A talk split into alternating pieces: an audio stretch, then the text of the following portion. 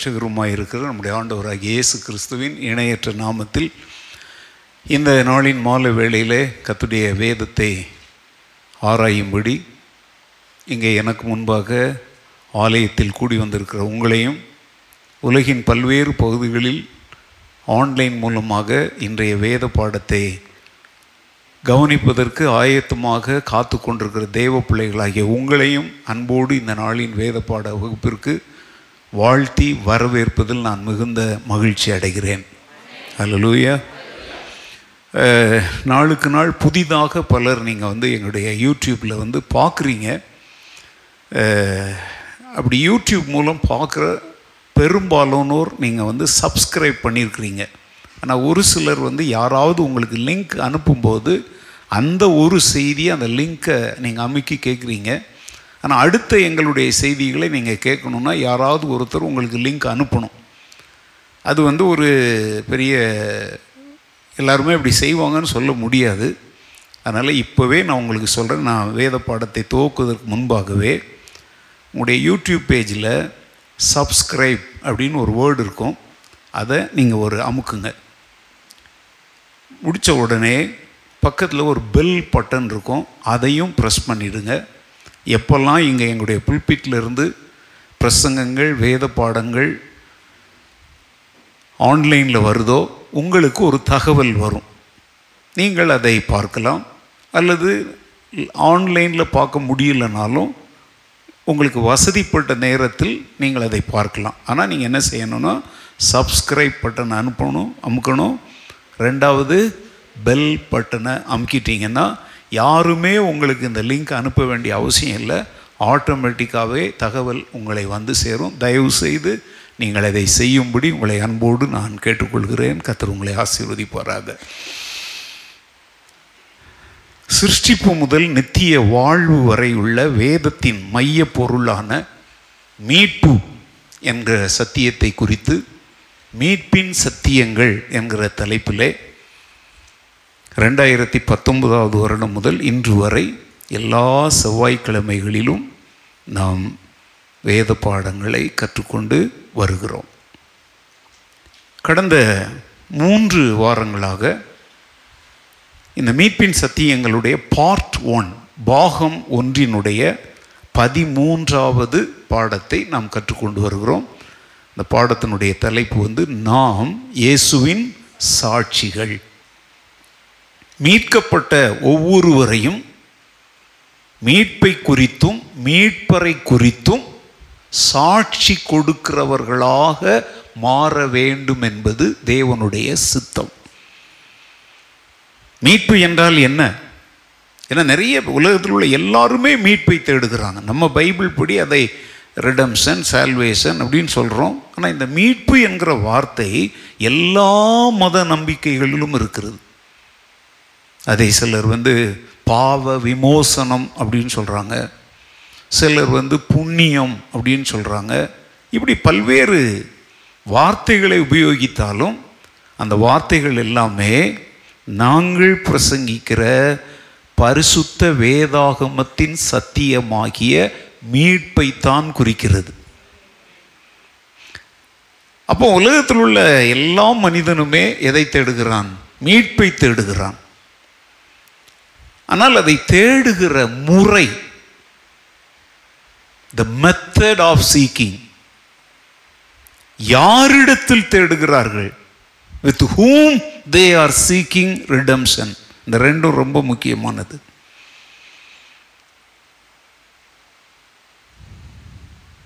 உலகின் மீட்பராக இரட்சகராக வந்த ஒரே ஒருவர். பல அவதாரங்கள் வந்திருக்கலாம். ஆனால் மீட்பராக வந்தவர் கத்தராகிய இயேசு கிறிஸ்து. ஒருவர் மாத்திரமே என்பதுதான் கிறிஸ்தவத்தின் மிக மிக மிக முக்கியமான ஒரே சத்தியம். மற்ற எல்லா சத்தியங்களுமே அதற்கு அப்புறம்தான். இந்த சத்தியத்தை ஒருவர் ஏற்றுக்கொள்ளாத வரைக்கும் இயேசு கிறிஸ்துவின் எந்த போதனைகளை கேட்டாலும் அது அவர்களுடைய வாழ்க்கையில் எந்த மாற்றத்தையும் என்ன செய்யாது? கொண்டு வரவே வராது. கேட்கலாம் ஆனால் நீங்கள் அதை அனுபவிக்க முடியாது. இயேசு கிறிஸ்துவை மீட்பராக நீங்கள் பார்க்கும் பொழுதுதான் உங்கள் வாழ்க்கையை குறித்த சரியான பார்வையை நீங்கள் அடைகிறீர்கள். நம்முடைய வாழ்க்கையை குறித்து நாம் அறிகிற அடைவு ரொம்ப முக்கியம். அது வந்து ஆங்கிலத்தில் பெர்ஸ்பெக்டிவ் அப்படின்வாங்க கண்ணோட்டம். என் வாழ்க்கையை நான் எப்படி ஒரு கண்ணோட்டத்தோடு பார்க்குறேன்? டைமென்ஷன் பெர்ஸ்பெக்டிவ் அது வந்து எதை சார்ந்திருக்கு தெரியுமா? என் மீட்பர் யார் என்பதை நான் எப்படி அறிந்திருக்கிறேன் என்பதுதான் என் வாழ்க்கையின் சாராம்சங்களை எனக்கு முன்பாக விவரித்து காட்டும். கல்வி அறிவோ இந்த உலக அந்தஸ்துகளோ இதை நமக்கு தராது. அதனால தான் கிறிஸ்தவம் எந்த காலத்திலும் ஒரே ஒருவரை குறித்து மாத்திரம் பேசுகிறது. அவர் மீட்பராகிய இரட்சகராகிய அதுவும் நல்லா கவனிங்க ஒரு குலத்திற்கோ ஒரு கோத்திரத்திற்கோ ஒரு தேசத்திற்கோ அல்ல உலக இரட்சகராகிய இயேசுவை குறித்து பிரசங்கிக்கிறோம்.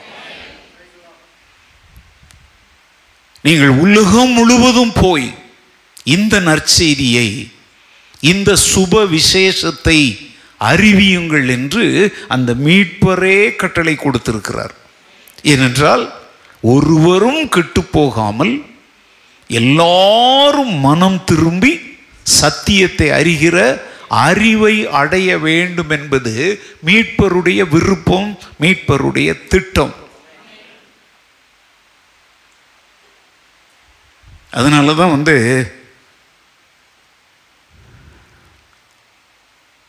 உலக வரலாற்றில் நீங்கள் திரும்பி பார்த்தீங்க அப்படின்னா ஒரு நம்பிக்கைக்காக ஒரு ஃபெய்த்துக்காக தங்களுடைய மேன்மையான உயிரை சர்வ சாதாரணமாக இழக்கவும் தயாராய் இருந்த ஒரு அது எவ்வளோலாம் சொல்லவே முடியாதுங்க. லட்சங்களா கோடிகளா? எத்தனை கோடிகள்னு சொல்ல முடியாது. தங்களுடைய உயிரை கூட என்ன செய்திருக்கிறாங்க? பணயமாக விலைக்கிரயமாக வைத்து இந்த மீட்பின் செய்தியை உலகமெங்கும் அறிவித்து வருகிறோம். வந்தார்கள்னு சொல்கிறத விட நாங்களும் அறிவிக்கிறோம்.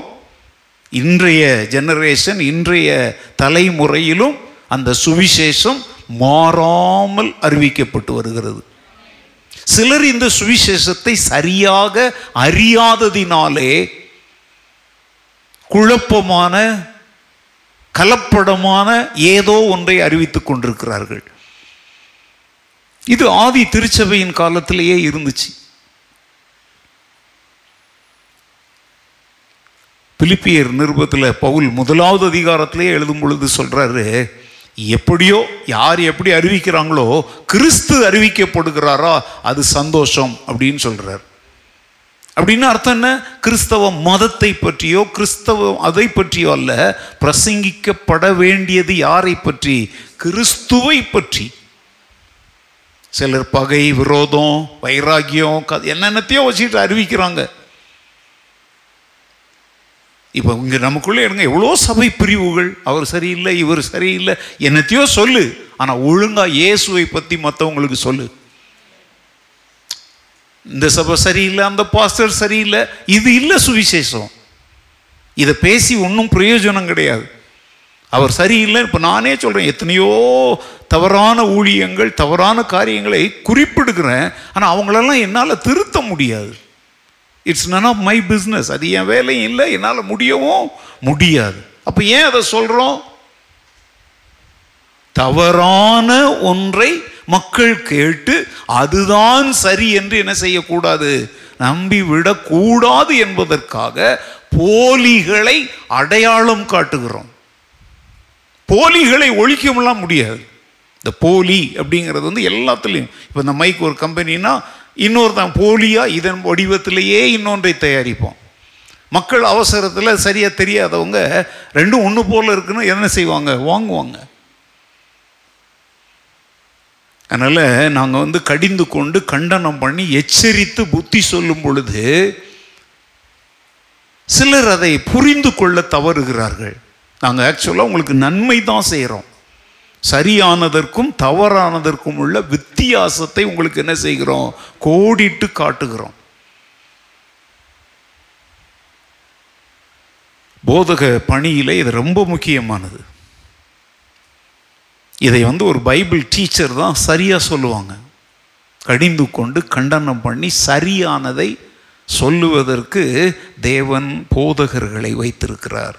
ஒரு சபை பாஸ்டர் கூட தன் மந்தையை மாத்திரம் அவர் பாதுகாத்துட்டு போயிட்டே இருப்பார். காலத்தை பார்த்தால் நீங்கள் எல்லாரும் யாராக இருக்கணும்? அப்படின்னா அர்த்தம் என்னன்னா வேதத்தில் உள்ளதை உள்ளபடி மக்களுக்கு என்ன செய்ய வேண்டும்? கற்பிக்க வேண்டும். இன்றைய உலகளாவிய தேவை என்ன தெரியுமாங்க? Bible teaching. அதை கூட ஒவ்வொருவரும் ஒவ்வொரு விதமாய் செய்வார்கள். என்னுடைய பாணியில் நான் செய்கிறேன். இந்த கத்துடைய வருகை சம்பவிப்பதற்கு முன்பு ராஜ்யத்தின் சுவிசேஷம் அறிவிக்கப்பட வேண்டும். அந்த சுவிசேஷத்தை கேட்டு ஏற்றுக்கொள்ளுகிறவர்களை என்ன ஆக்க வேண்டும்? சீஷர்களாக்க வேண்டும். சீஷர்களாக்குறதுனா தண்ணி தெளிச்சு அப்படிலாம் இல்லை. கிறிஸ்தவத்தின் அடிப்படை போதனைகளை உபதேசங்களை அவர்களுக்கு கற்பிக்க வேண்டும். தொடர்ந்து அவர்கள் கிறிஸ்துவோடு வாழ்வதற்கும் அவரோடு நடப்பதற்கும் உரிய உபதேசங்களை கற்பிக்க வேண்டும். நல்லா கவனிங்க. சீசன் அப்படிங்கிறது ஒரு நாள் வேலை கிடையாது. அது வாழ்நாள் முழுவதும். ஒரே மாசத்துல நான் சீசன் ஆயிட்டேன். ஒரு இடத்துல போய் ட்ரைனிங் எடுத்தேன் நான் சீசன் ஆயிட்டேன். சாரிங்க இது வந்து ஒரு லைஃப் லாங் ப்ராசஸ் நான் சீசனாக மாறுவது என்பது ஒரு நாளில் ஒரு மாதத்தில் ஒரு வருடத்தில் இல்லை ஐம்பது வருடத்தில் முடிகிற ஒன்றல்ல. நான் கிறிஸ்துவை ஏற்றுக்கொண்டது முதல் இந்த பூமியிலே என்னுடைய கண்களை மூடும் வரைக்கும் நான் இந்த சீசத்துவத்தில் என்ன செய்ய வேண்டும்? வாழ வேண்டும் வளர வேண்டும். நான் சீசனாக மாறினதை பிறருக்கு சாட்சியாக அறிவித்து அவர்களையும் நான் என்ன செய்யணும்? சீசனாய் மாற்றணும். அவங்க என்ன செய்வாங்க? நான் அவங்களை சீசனாய் மாற்றினது போல அவங்க இன்னொருவரை சீசனாய் மாற்றுவாங்க. திரும்பவும் நான் சொல்றேன் கிறிஸ்தவங்களா மாற்றுவாங்கன்னு சொல்லலை. கிறிஸ்தவங்களா மதம் மாற்றுவாங்கன்னு நாங்கள் சொல்லல. இயேசு கிறிஸ்துவின் போதனைகள் வழிகாட்டுதல் அவருடைய கொள்கைகள் அவருடைய சத்தியங்கள் அவருடைய அடிச்சுவடுகளிலே நடக்கிறவர்கள் தான் சீசர்கள். எங்களை நீங்கள் கிறிஸ்தவர்கள் என்று ஏற்றுக்கொள்ளாவிட்டால் கவலையே கிடையாது. ஆனால் நாங்கள் எங்களுடைய அடையாளத்தை சொல்லுகிறோம். கிறிஸ்தவன் என்பது எங்களுடைய அடையாளம் அல்ல. கிறிஸ்துவின் சீசர்கள் என்பதுதான் எங்களுடைய அடையாளம். இயேசு கிறிஸ்துவின் இரத்தத்தினாலே பாவத்தின் தண்டனையிலிருந்து நாங்கள் மீட்கப்பட்டவர்கள். வேத வசனத்தின் துணையோடு பரிசுத்த ஆவியானவராலே நாங்கள் உயிர் வாழும் நாட்களிலே பழைய அந்த பாவத்தின் வல்லமைக்குள்ளாக மீண்டும் விழுந்து போகாதபடி அனுதினமும் பாவத்தின் வல்லமையிலிருந்து என்ன செய்யப்பட்டு வருகிறோம்? மீட்கப்பட்டு கொண்டே வருகிறோம். இந்த உலகத்தில் எங்க திரும்பினாலும் பாவத்தின் பிரசன்னம் நிரம்பி கிடக்குது. உண்மையுள்ள மனுஷன் இல்லை. சத்தியத்தை தேடுகிற மனுஷன் இல்லை. சத்தியத்தை அறிந்தாலும் அதன்படி முழுமையாக நடப்பதற்கு தன்னை ஒப்பு கொடுக்கிற மனிதன் இல்லை.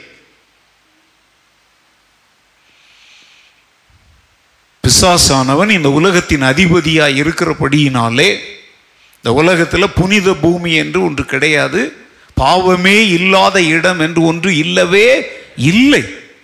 ஆனால் பல மதங்களிலே சில குறிப்பிட்ட இடங்களை புனித பூமி என்று அவர்கள் நம்புகிறார்கள். அங்கே போய் என்ன செய்கிறாங்க காலத்தை கடைசி காலங்கள் அங்கே போய் செத்தாக்க என்ன செய்யலாம்?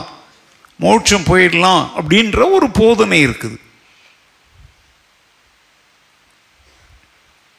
நீங்கள் நன்றாக ஆராய்ந்து பாருங்கள். ஒரு குறிப்பிட்ட இடம் உங்களை மீட்காது. ஒரு மீட்பர் தான் உங்களை மீட்க முடியும். அந்த மீட்பர் யார் என்பதை உங்களுடைய வாழ்க்கையில் நீங்கள் ஆராய்ந்து கண்டுபிடிக்க வேண்டும். அது கண்டுபிடிப்பது என்பது அறிவு அல்ல அனுபவம்.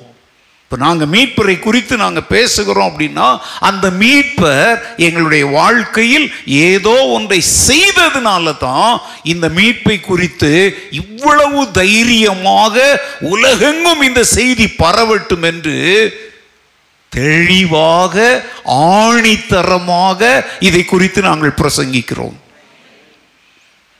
இயேசு கிறிஸ்துவை குறித்த இந்த வரலாறு இந்த சரித்திர சம்பவங்கள் இந்த நித்திய திட்டங்கள் ஒரு மனிதனுடைய மனதில் தோன்றிய கற்பனை கதைகளாக இருக்குமானால் எங்களால் இதை குறித்து ஒரு ஒரு மணி நேரத்திற்கு மேலெல்லாம் என்ன செய்ய முடியாது? பேசவே முடியாது. இந்த மீட்பு என்கிற சத்தியம் அள்ள அள்ள குறையாத ஒரு பெரும் கடல் போன்றது. அல்ல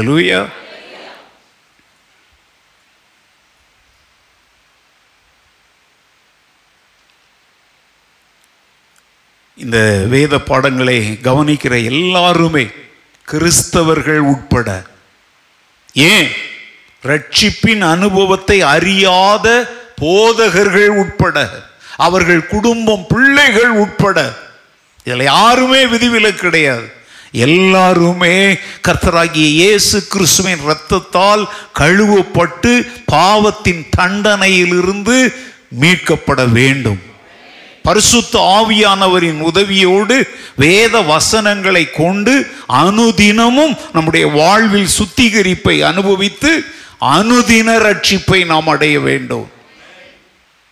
இப்படிப்பட்ட மக்களை பாவம் நிறைந்த பாவத்தின் பிரசன்னம் நிறைந்த இந்த உலகத்திலிருந்து நிரந்தரமாக மீட்க அவர் மீண்டும் வரப்போகிறார். பாவமே இல்லாத அந்த பரிசுத்த ராஜ்யத்தை தான் மோட்சம் பரலோகம் ஸ்வர்க்கம் என்னென்னோ சொல்றோமே அங்க கொண்டு போய் சேர்க்க அவர் வரப்போகிறார். மோட்சத்திற்கு வழி தேடி கொண்டிருப்பீர்கள். ஆனால் இயேசு சொன்னார் நானே வழியும் சத்தியமும் ஜீவனுமாயிருக்கிறேன். நானும் வழி என்று அவர் சொல்லவில்லை நானே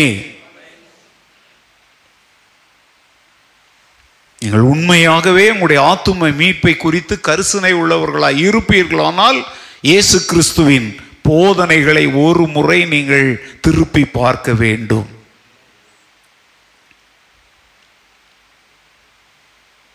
அனுதின அனுதினமும் நாட்டில் நடக்கிற செய்திகளை டிவியில் பேப்பரில் தெரிஞ்சுக்கிறீங்க.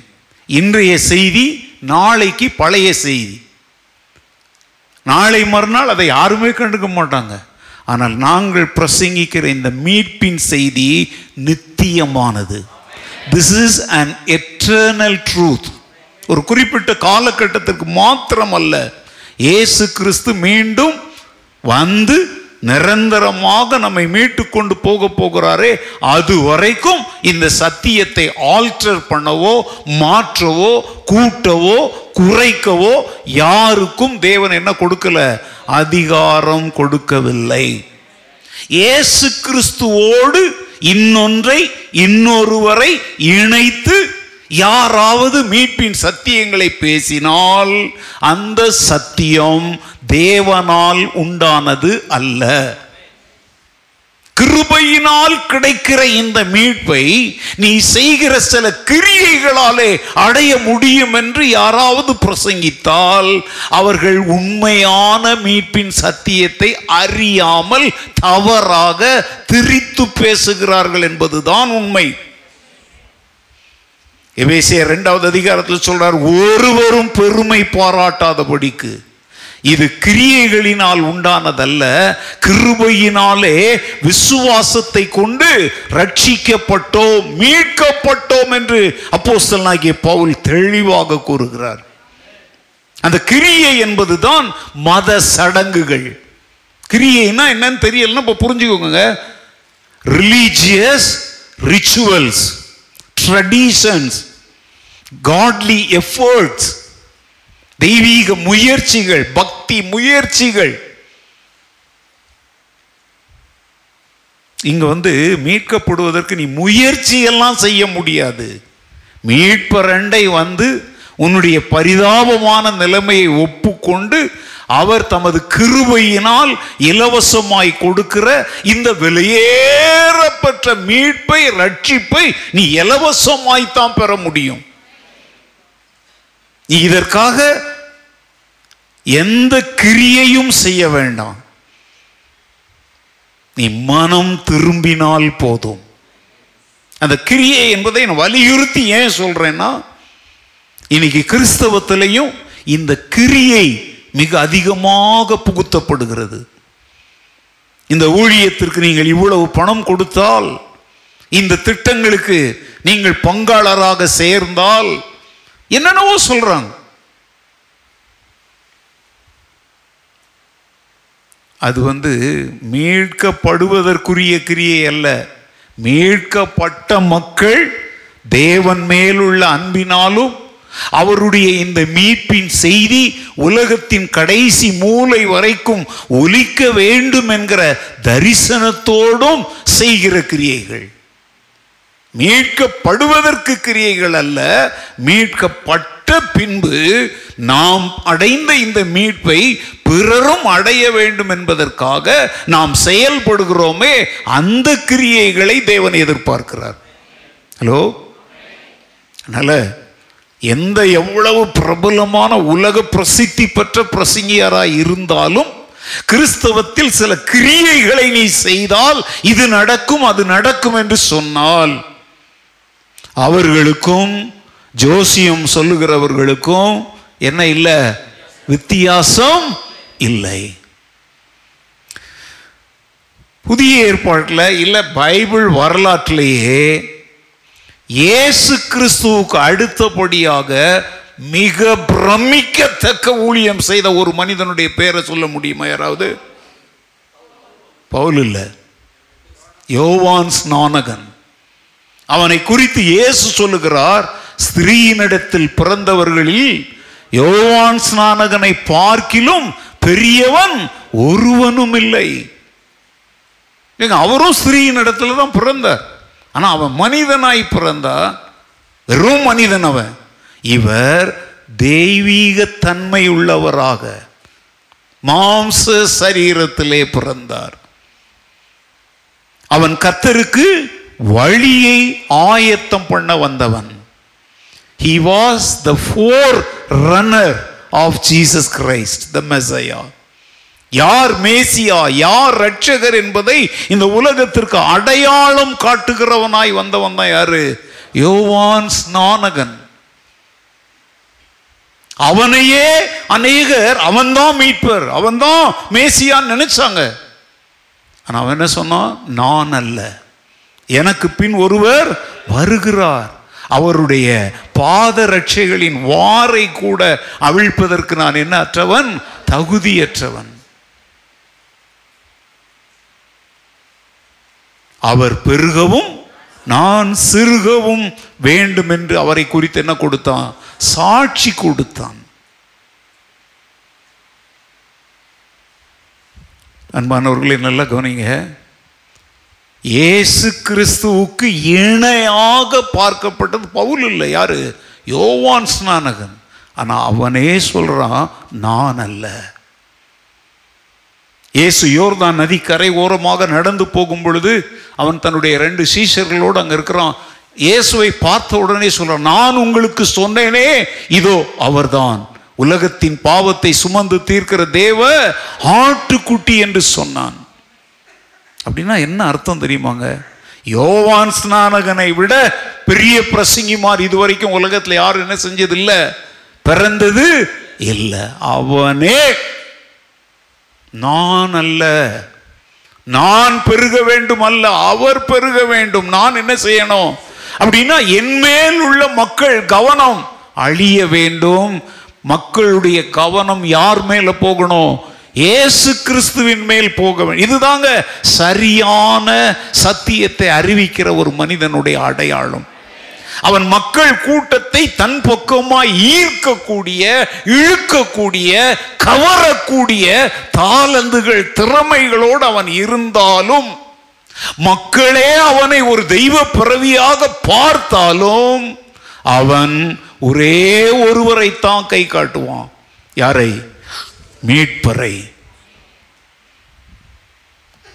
அதனால இன்றைக்கு கிறிஸ்தவ ஊழியங்களின் மத்தியிலே நீங்கள் குழம்பாமல் இருக்க வேண்டுமானால் தங்களை குறித்தோ நீங்கள் சில கிரியைகளை செய்ய வேண்டும் என்பதை குறித்தோ சில சடங்குகள் சடங்காச்சாரங்களை குறித்தோ பிரசங்கிக்கிற ஊழியர்களை விட்டு விலகி உங்கள் ஆத்துமாக்களை என்ன செய்யுங்கள்? பாதுகாத்து கொள்ளுங்கள்.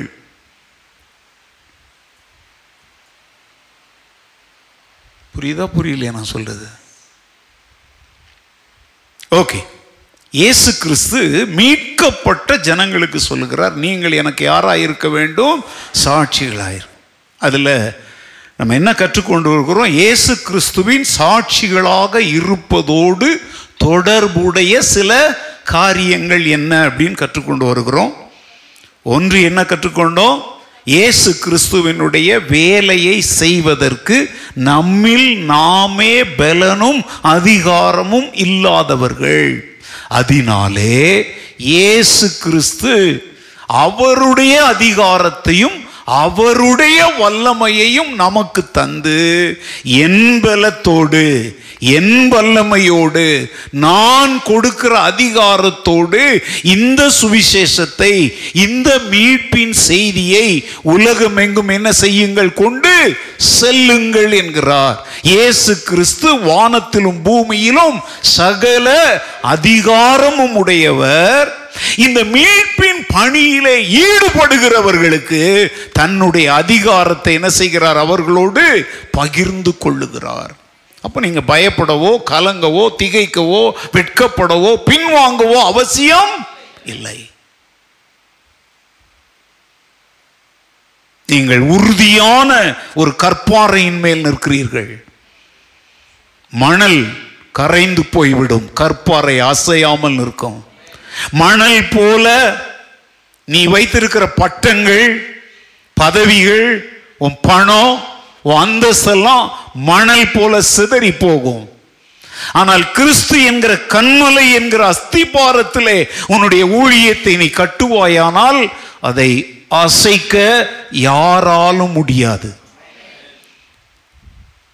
இப்போது இருபத்தி ஒன்றாவது நூற்றாண்டிலே நாம் வாழ்ந்து கொண்டிருக்கிறோம். எத்தனாவது நூற்றாண்டில்? இருபத்தி ஒன்றாவது நூற்றாண்டில். இருபத்தி ஓரு நூற்றாண்டுகளாக இந்த உலகத்தினுடைய அத்தனை அரசாங்கங்களும் இந்த மீட்பின் பணியை முடக்கிவிட தங்களுடைய முழு பலத்தோடு போராடினாலும் இன்று வரை அவர்கள் ஜெயிக்கவில்லை. மீட்பின் செய்திதான் ஜெயித்து கொண்டு வருகிறது. அல்லேலூயா. இதை நான் பெருமையாவோ அகங்காரமாவோ சொல்லலை. ரொம்ப தாழ்மையாக தான் சொல்கிறேன் ஆனால் அந்த கம்பீரம் என் குரலை கொஞ்சம் உயர்த்தி பேச வைக்குது. கேட்கிற யாரும் இது என்ன இவ்வளோ பெருமையா பெருமை இல்லைங்க சந்தோஷம். ஹலோ லூயா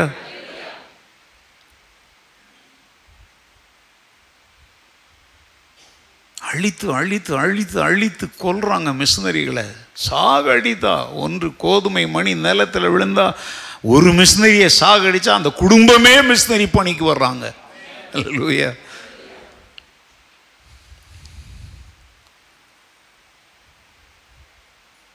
கேரளாவில் உள்ள ஒரு சம்பவத்தை ஏற்கனவே நான் சொல்லியிருக்கிறேன் உங்களுக்கு. ஒரு அம்மாவுக்கு மூன்று பிள்ளைகள். மூன்று பிள்ளைகளையும் அவங்க கத்துடைய ஊழியத்திற்காக ஒப்பு கொடுத்தாங்க. ஏதேதோ ஒரு சூழ்நிலைகளில் முதல் மகன் ஒரு விபத்தில் ரெண்டாவது மகன் ஒரு வியாதியில் மூன்றாவது மகன் ஒரு எதிர்ப்பில் இப்படி முதல் மகன் மறித்தார் அடக்க ஆராதனையில் அந்த அம்மா அழலை. என் பிள்ளையை கத்திற்காக கொடுத்தேன். கத்தர் எடுத்துக்கொண்டார். கத்துடைய நாமத்திற்கு ஸ்தோத்திரம்னு அடக்க ஆராதனை செய்தாங்க. பல வருடங்கள் கழித்து ரெண்டாவது மகனும் மிஷினரியாகி போனவர் மறித்து போனார். மக்கள் வந்து அவங்க அம்மாவுக்கு ரொம்ப ஆறுதல் சொல்கிறாங்க ஏன்னா ரெண்டாவது மரணம் அவங்க குடும்பத்தில். அந்த அம்மா சொன்னாங்க கத்தர் கொடுத்தார் கத்தர் எடுத்தார். கத்துடைய நாமத்திற்கு ஸ்தோத்திரம். பல வருடங்களுக்கு பின்பு மூன்றாவது மகன் கொடுமையான ஒரு வியாதிப்பட்டு என்ன செய்தார்? மறித்து போனார். அந்த சபை மக்கள் அவங்க அறிமுகமானவங்கெல்லாம் ரொம்ப இளப்பிள்ளையா ஒரு தாய்க்கு இருந்ததே மூன்று பிள்ளைகள் மூன்று பிள்ளைகள் என்ன செய்கிறாங்க? மறித்து போகிறாங்க இந்த மூன்றாவது மரணத்தில் இந்த அம்மா என்ன செய்தாங்கன்னா ரொம்ப ஏங்கி ஏங்கி கதறி கதறி அழுதாங்க. அப்போ மக்கள் என்ன நினச்சிக்கிட்டாங்க தெரியுமா? ஓ மற்ற ரெண்டு மகன்களை விட இந்த மகன் மேலே இந்த அம்மாவுக்கு என்ன போல் இருக்கு? ரொம்ப பாசம் போல் இருக்குது அப்படின்னு சொல்லி அரசல் புரசலாக பேசிக்கிட்டாங்க. இது அந்த அம்மாவுடைய காதில் அப்படியே விழுந்துச்சு. அந்த மகனை அடக்கம் செய்வதற்கு முன்பு சில சமயத்தில் யாராவது பேசுகிறீங்களா அப்படி சொல்லுவாங்க இல்லையா? அப்போ இந்த அம்மா எழுந்து ஒரு சின்ன சாட்சியை சொன்னாங்க. நான் அந்த நேரத்தை கருதி நான் சுருக்கமாக சொல்கிறேன் நீங்கள் எல்லாரும் என்ன நினைக்கிறீங்க? முதல் மகன் மறித்த போது இந்த அம்மா இப்படி அழலையே? ரெண்டாவது மகன் மறித்த போதும் இப்படி கதறி அழலையே? இப்போ மூன்றாவது மகன் மறித்த போது மாத்திரம் இப்படி கதறி அழுகிறாங்களே? இந்த மகன் இவர்களுக்கு பாசமுள்ள மகனா என்று நீங்கள் நினைக்கிறீர்கள்? தயவு செய்து என்னை மன்னித்துக் கொள்ளுங்கள். என் மகன் மேலுள்ள பாசத்தினாலே நான் அழவில்லை. ஏனென்றால் என் மகன் இந்த பூமியிலே கண்களை மூடினான். நித்தியத்தில் என் ரட்சகரோடு அவன் இருக்கிறான். அதை நினைத்து நான் அழ வேண்டிய அவசியம் எனக்கு. அப்போ எல்லாரும் பார்க்குறோம் அப்புறம் ஏன் அழுதாங்க? அப்போ அந்த அம்மா என்ன சொன்னாங்க தெரியுமா? நான் ஏன் அழுதேன் தெரியுமா? நாலாவதாக ஆண்டவருடைய பணிக்காக கொடுப்பதற்கு எனக்கு ஒரு மகன் இல்லையே என்று நான் அழுகிறேன்னு சொன்னாங்க இருபத்தோரு நூற்றாண்டுகளாக கிறிஸ்தவம் வாழையடி வாழையாக ஓங்கி உயர்ந்து வளர்ந்து நிற்பதனுடைய ரகசியம் என்ன என்பதை இந்த உலகம் இந்த உதாரணத்தின் மூலம் அறிந்து கொள்ளட்டும். ஹலோ?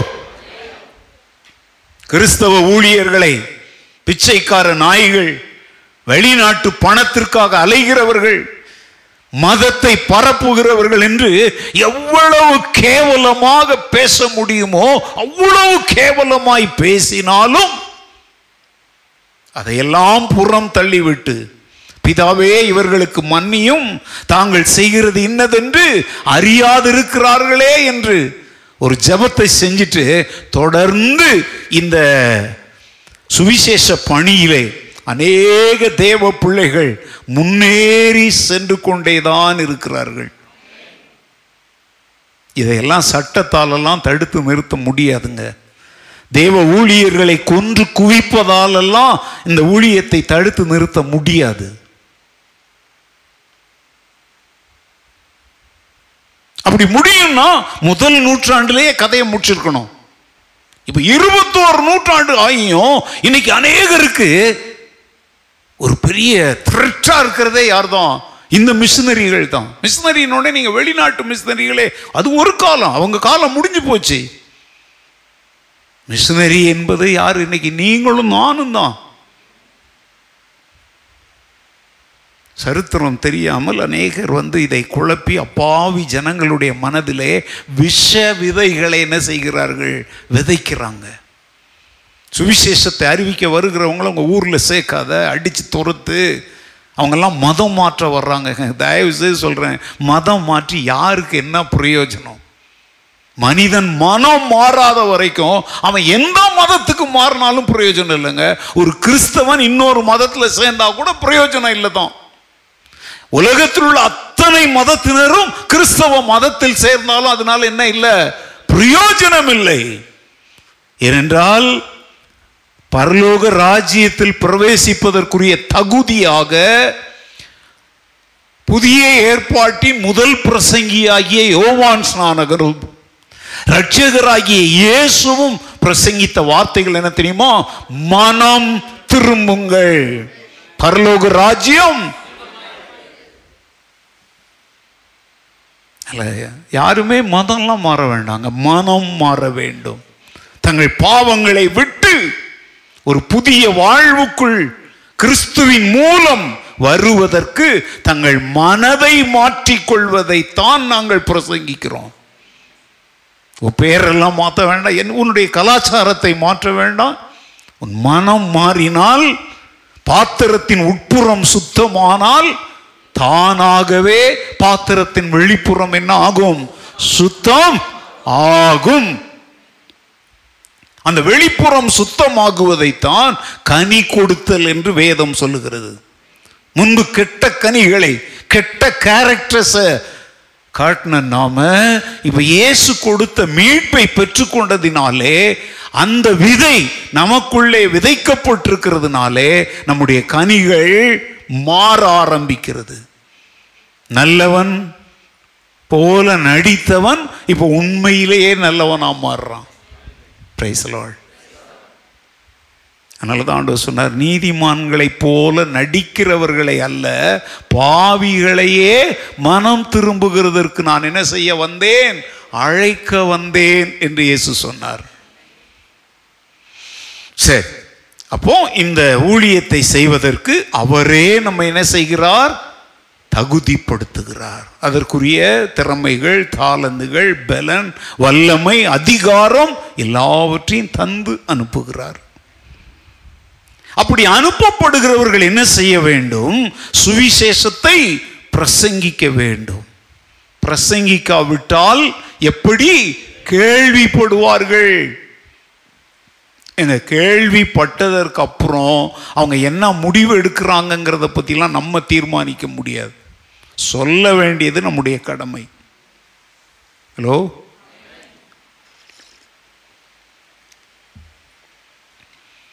இதில் கட்டாயமாக மாத்துறது எங்கெங்க வந்துச்சு? எங்கே வந்துச்சு? சொல்ல வேண்டியது கடமை சொல்கிறோம் கேட்பதற்கு காது உள்ளவன் என்ன செய்ய கடவன்? காதுனா இந்த காதில் மனம் உள்ளவன். கிறிஸ்தவம் கிறிஸ்துவின் போதனைகள் அறிவிக்கப்படுமே ஒழிய அது யார் மீதும் என்ன செய்யப்படாது? திணிக்கப்படாது. அப்படி திணிக்கிறவன் கிறிஸ்துவால் அனுப்பப்பட்டவன் அல்ல. அப்படி கிறிஸ்துவால் அனுப்பப்பட்டவனை என்ன விதமான சுனாமி போன்ற சூறாவளிகள் அடித்தாலும் அவன் சுருண்டுலாம் கிடக்க மாட்டான். தன் கடமையை செய்து கொண்டே இருப்பான். அப்படிப்பட்ட சீசர்கள் தானா நீங்க? சுவிசேஷத்தை அறிவிக்கணுங்க.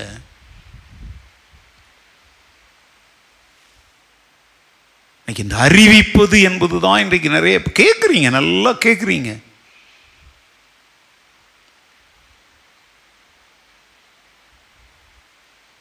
ஆனால் அதை மற்றவர்களோடு நாம் என்ன செய்வதில்லை? பகிர்ந்து கொள்வதில்லை அது ஒரு பாவம்.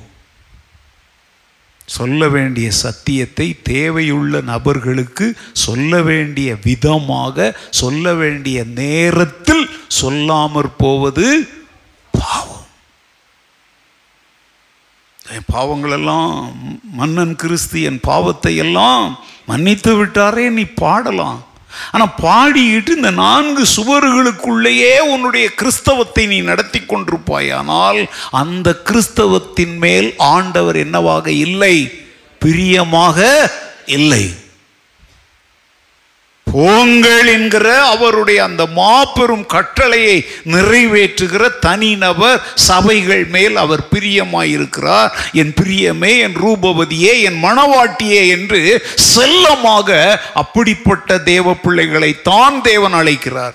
வசனத்தில் இருக்கிறத நீ எடுத்து உனக்கு போட்டுக்க முடியாது. வெளிப்படுத்தல் இருக்கிற ஏழு சபைகள் சொல்லிட்டு வரும்போது ஒரு சபையை சொல்றாரு உன் கிரியைகளையும் நீ என் நாமத்து நிமித்தம் இழைப்படையாமல் பிரயாசப்பட்டதையும் நான் என்ன செய்திருக்கிறேன்? உன் பொறுமையை நான் அறிந்திருக்கிறேன். அந்த இடத்துல சொல்றார் என் நாமத்தின் நிமித்தம் நீ இழைப்படையாமல் அப்படின்னு அர்த்தம் என்ன? களைத்து சோர்ந்து உட்கார்ந்துராம நீ தொடர்ந்து என் நாமத்திற்காக என் நாம மகிமைக்காக நீ பிரயாசப்பட்டதை நான் என்ன செய்வேன்? அறிந்திருக்கிறேன். ஏங்க நம்ம ஊழியத்தை குறித்து நாம விளம்பரம் செய்ய வேண்டிய அவசியம் இல்லை. ஊரெல்லாம் அதை நம்ம யார் அறியணும்? அவர் அறியணும். நல்லது. உண்மையும் உத்தமுள்ள ஊழியக்காரனே நீ கொஞ்சத்தில் உண்மையுள்ளவனாயிருந்தாய். அது கொஞ்சமோ பெருசோங்க. ஐந்து ரெண்டு ஒன்று என்று தாளந்துகளை ஆண்டவர் அள்ளி தருகிறார். ஆனால் அதை மண்ணில் புதைக்காமல் புறப்பட்டு சென்று அறிவிக்க வேண்டிய கடமை நமக்கு இருக்கிறது பொறுப்பு நமக்கு இருக்கிறது.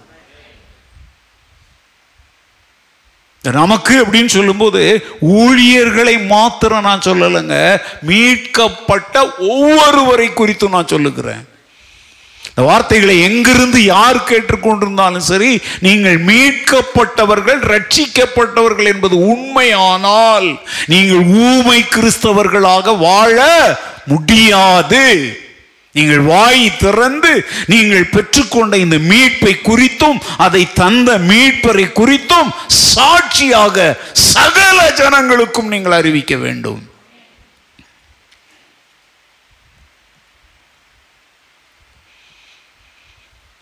நேற்றைக்கு இலங்கையிலிருந்து ஒரு தெய்வ ஊழியர் என்னோடு பேசினார். அவர் புதியவர். அவர் என்ன மொழின்னு கூட தெரியாது. ஆங்கிலத்தில் தான் பேசணும். அப்போ வந்து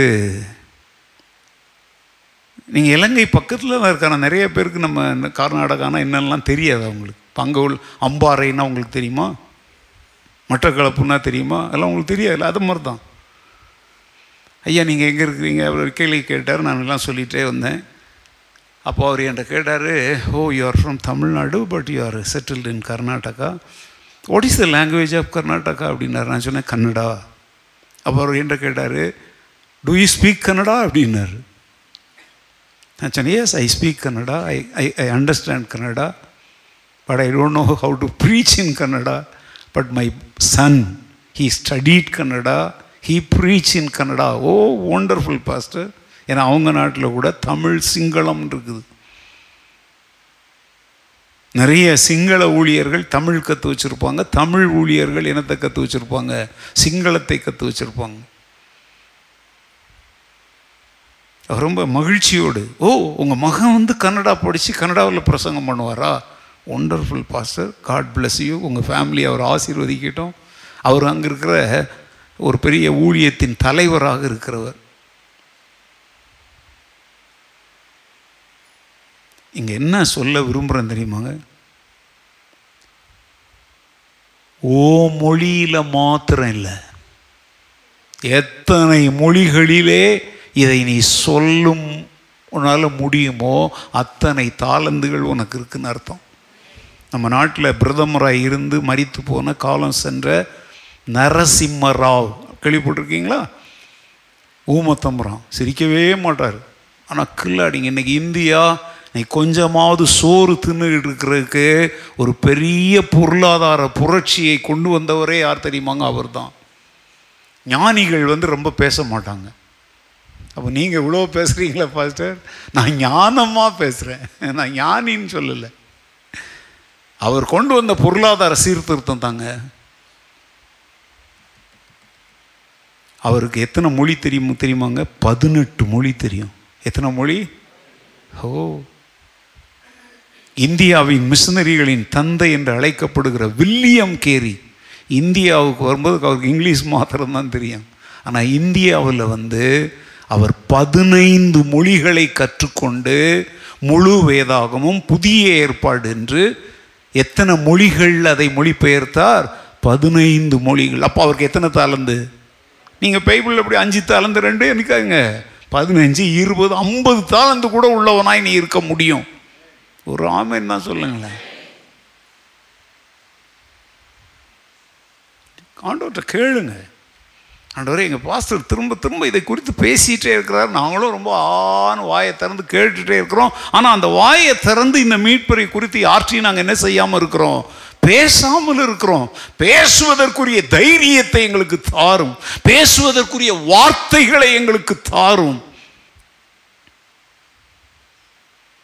பவுல் சொல்லுகிறார் குலோசையில் சொல்கிறார் திருவசனம் செல்லும்படியான வாசலை தேவன் திறந்தருளும்படி என்ன செய்து கொள்ளுங்கள் எங்களுக்காக வேண்டிக் கொள்ளுங்கள். பிலிப்பியரில் சொல்கிறாரு சுவிசேஷத்திற்காக ஸ்தானாதிபதியாகிய நான் சங்கிலியால் கட்டப்பட்டிருக்கிறேன். நான் அந்த அந்த பிலிப்பியர் நாள் சொல்கிறார் என்ன சொல்கிறார் அவர் என்ன செய்ய சொல்கிறார் அந்த இடத்துல? சுவிசேஷத்திற்காக ஸ்தானாதிபதியாக சங்கிலியால் கட்டப்பட்டிருக்கிற நான் சுவிசேஷத்தை அறிவிக்கும்படியான வாக்கு எனக்கு பைபிள் எடுத்து டவார்னு எடுத்து போ ரெண்டு பேர் உட்கார்ந்துருக்கிறீங்க. முதல் அதிகாரமா? அந்த வசனத்தை ஒரு முறை தான் கண்டுபிடிங்க. ஸ்தானாதிபதியை நான் அதை பற்றி பேச வேண்டிய பிரகாரமாக ரெண்டாவது அதிகாரமா? ஐயா ஊழியக்காரங்கெல்லாம் உட்காந்துருக்குறீங்க ஒரு வசனம் சொன்னால் டக்குன்னு எடுக்க மாட்டீங்களா?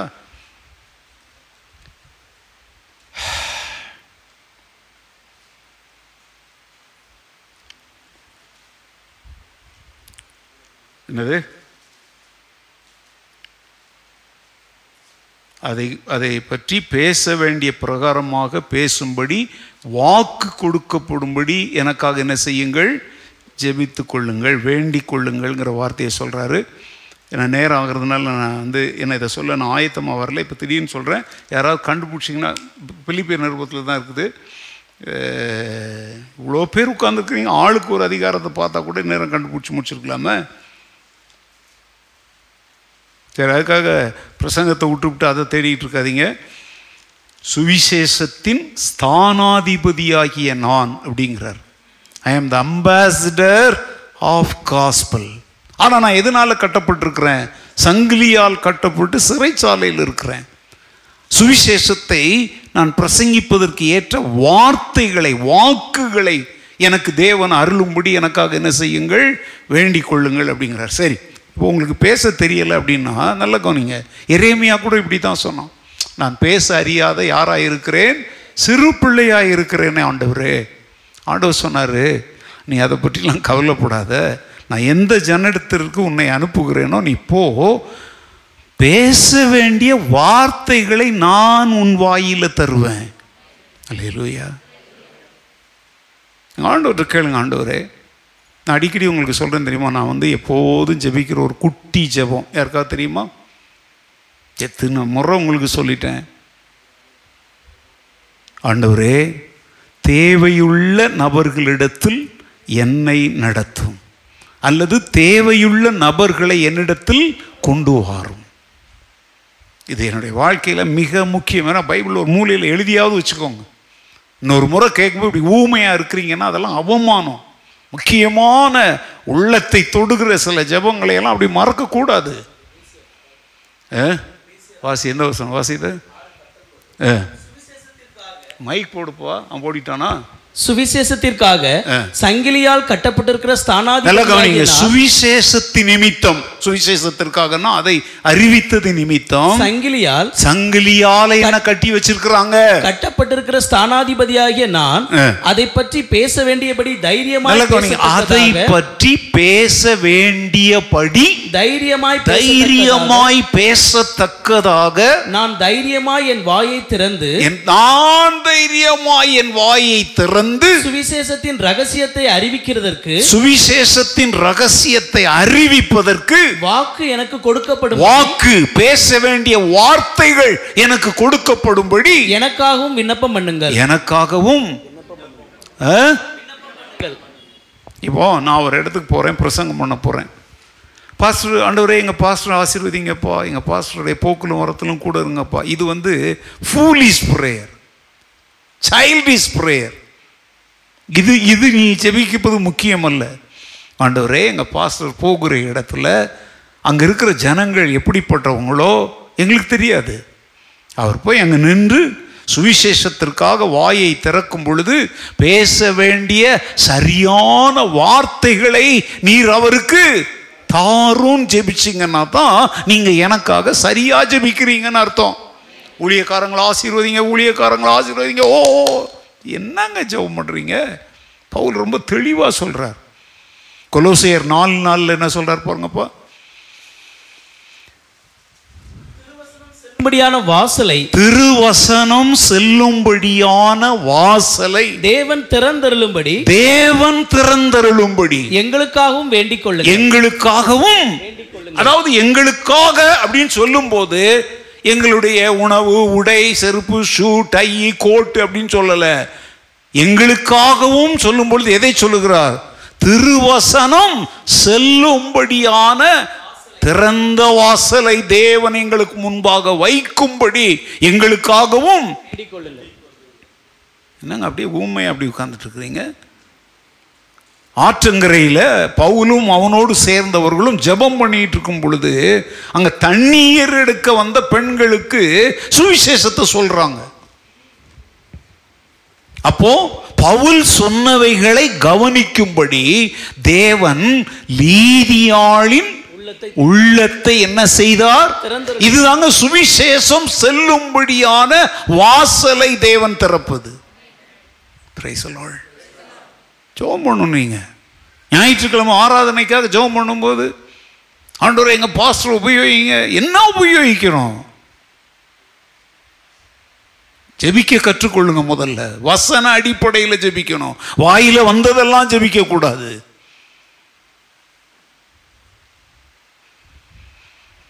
அதை எங்களுடைய மாம்ச ஞானத்தினால் அல்ல ஆவிக்குரியதை ஆவிக்குரியதோடு சம்பந்தப்படுத்தி தெய்வீக ரகசியங்களை மக்களுக்கு என்ன செய்ய வேண்டும்?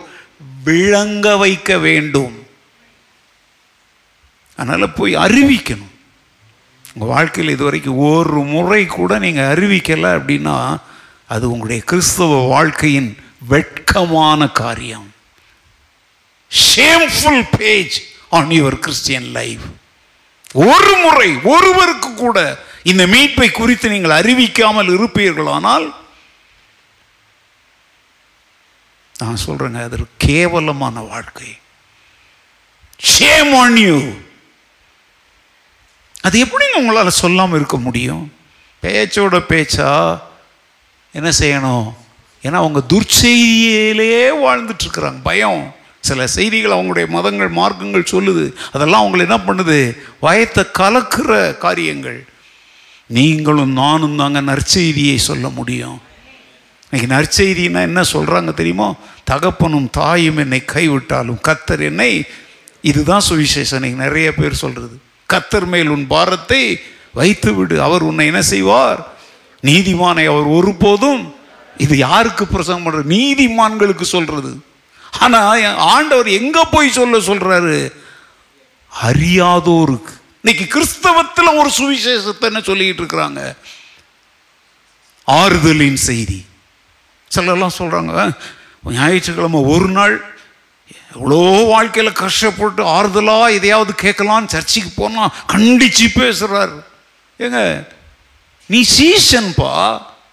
நீ மற்றவர்களுக்கு ஆறுதல் சொல்ல வேண்டியவன். நீ ஆறுதலை தேடி வரலாமா?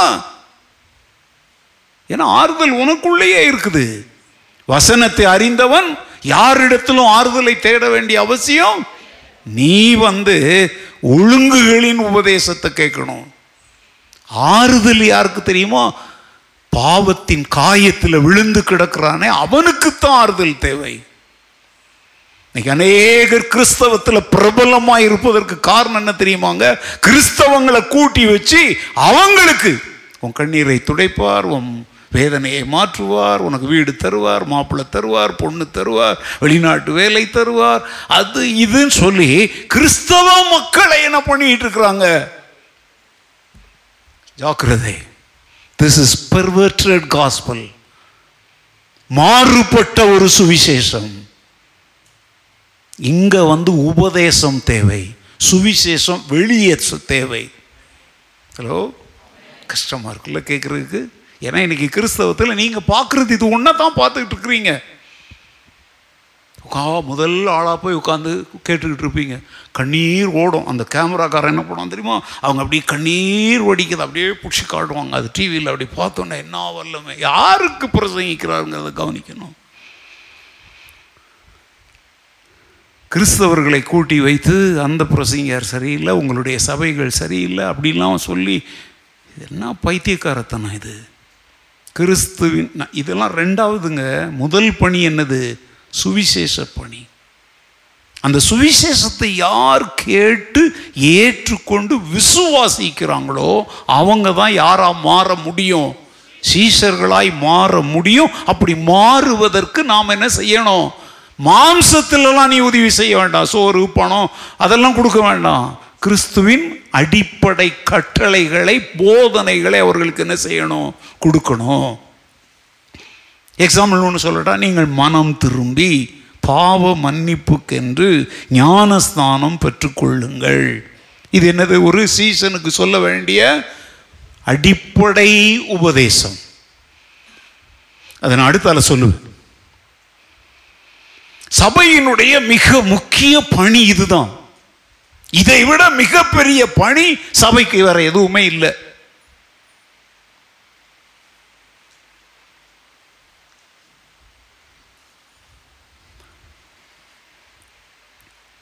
ஒவ்வொரு விசுவாசியும் சாட்சியாக இருக்கும்படி அழைக்கப்பட்டிருக்கிறோம். ஒவ்வொரு விசுவாசியும் சாட்சிகளாய் இருக்கும்படி தகுதிப்படுத்தப்பட்டுள்ளோம். We have been called and equipped to be the witnesses of Jesus Christ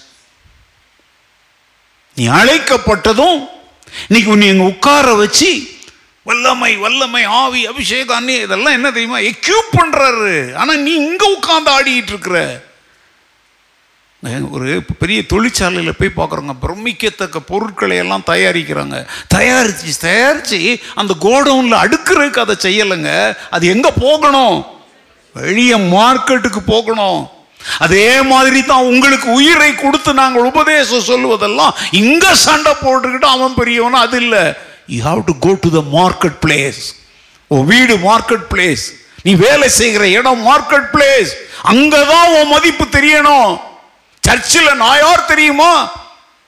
நான் சொல்றேன் இப்படி கேட்குற நீ பிசாசனுடைய மகன்.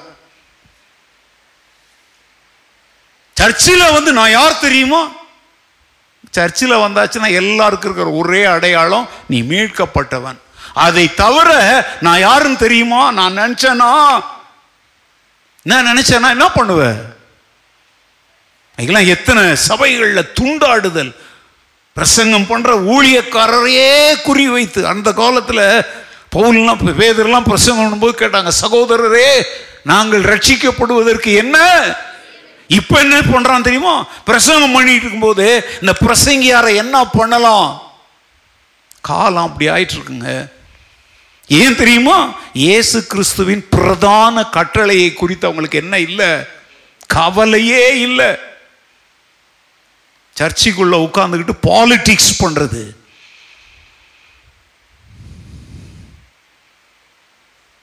சர்ச்சை உடைக்கிறது. போதகருடைய பேரை நாரடிக்கிறது. விசுவாசிகளுக்குள்ள பிரிவினையை உண்டாக்குவது. கத்தர் அருவருக்கிற பாவங்களில் ஒன்று என்ன தெரியுமாங்க? சகோதரருக்குள்ளே பிரிவினையை உண்டாக்குதல். தெரியுமா தெரியாதா? கத்தர் வெறு அருவருக்கிற ஆறு காரியங்களும் உண்டு. அப்படி சொல்லிட்டு ஏழும் உண்டுன்னு சொல்லிட்டு அதில் ஒன்றாக எதை சொல்லுகிறார்? சகோதரர் என்ன பண்ணி விடுறது? பிரித்து விடுறது.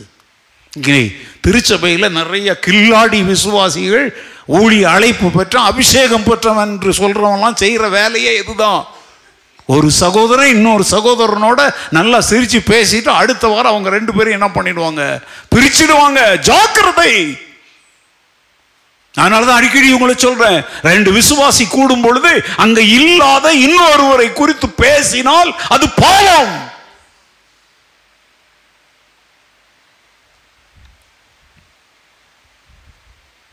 உங்க ரெண்டு பேர் கதையை மாத்திரம் பேசுங்க. உங்களுக்கு தெரியுமா பித சிஸ்டர் உங்களுக்கு தெரியுமா? எங்க அவங்களுக்கு தெரியலல்ல? நிறுத்து. நல்ல செய்தியை தான் பரப்பணும் துர்ச்செய்தியை பரப்பக்கூடாது. அதைத்தான் நாங்கள் வந்து அடிக்கடி சொல்கிறோம் காசிப்பிங். காசிப்பிங்னா என்ன தெரியுமா? அவதூறு செய்தல். தெரிந்ததையும் தெரியாததையும் எல்லாம் தெரிஞ்ச மாதிரி இவங்களே அதுக்கு கண்ணு காது மூக்கெல்லாம் வச்சு நான் கேட்குறேன் அதெல்லாம் பேசுறதுக்கு உன் நாக்கில் கொஞ்சம் கூட வெக்கம் இல்லாமல் பேசுறைய உனக்காக தன் உயிரையே கொடுத்து உன்னை மீட்ட ரட்சகர் சொல்றாரு என்னை பற்றி போய் சொல்லுறாரு. அதை சொல்கிறியா நீ? அப்புறம் என்ன எழுப்புதல் வரும்? அப்புறம் எப்படி உன் ஜெபத்திற்கு பதில் வரும்?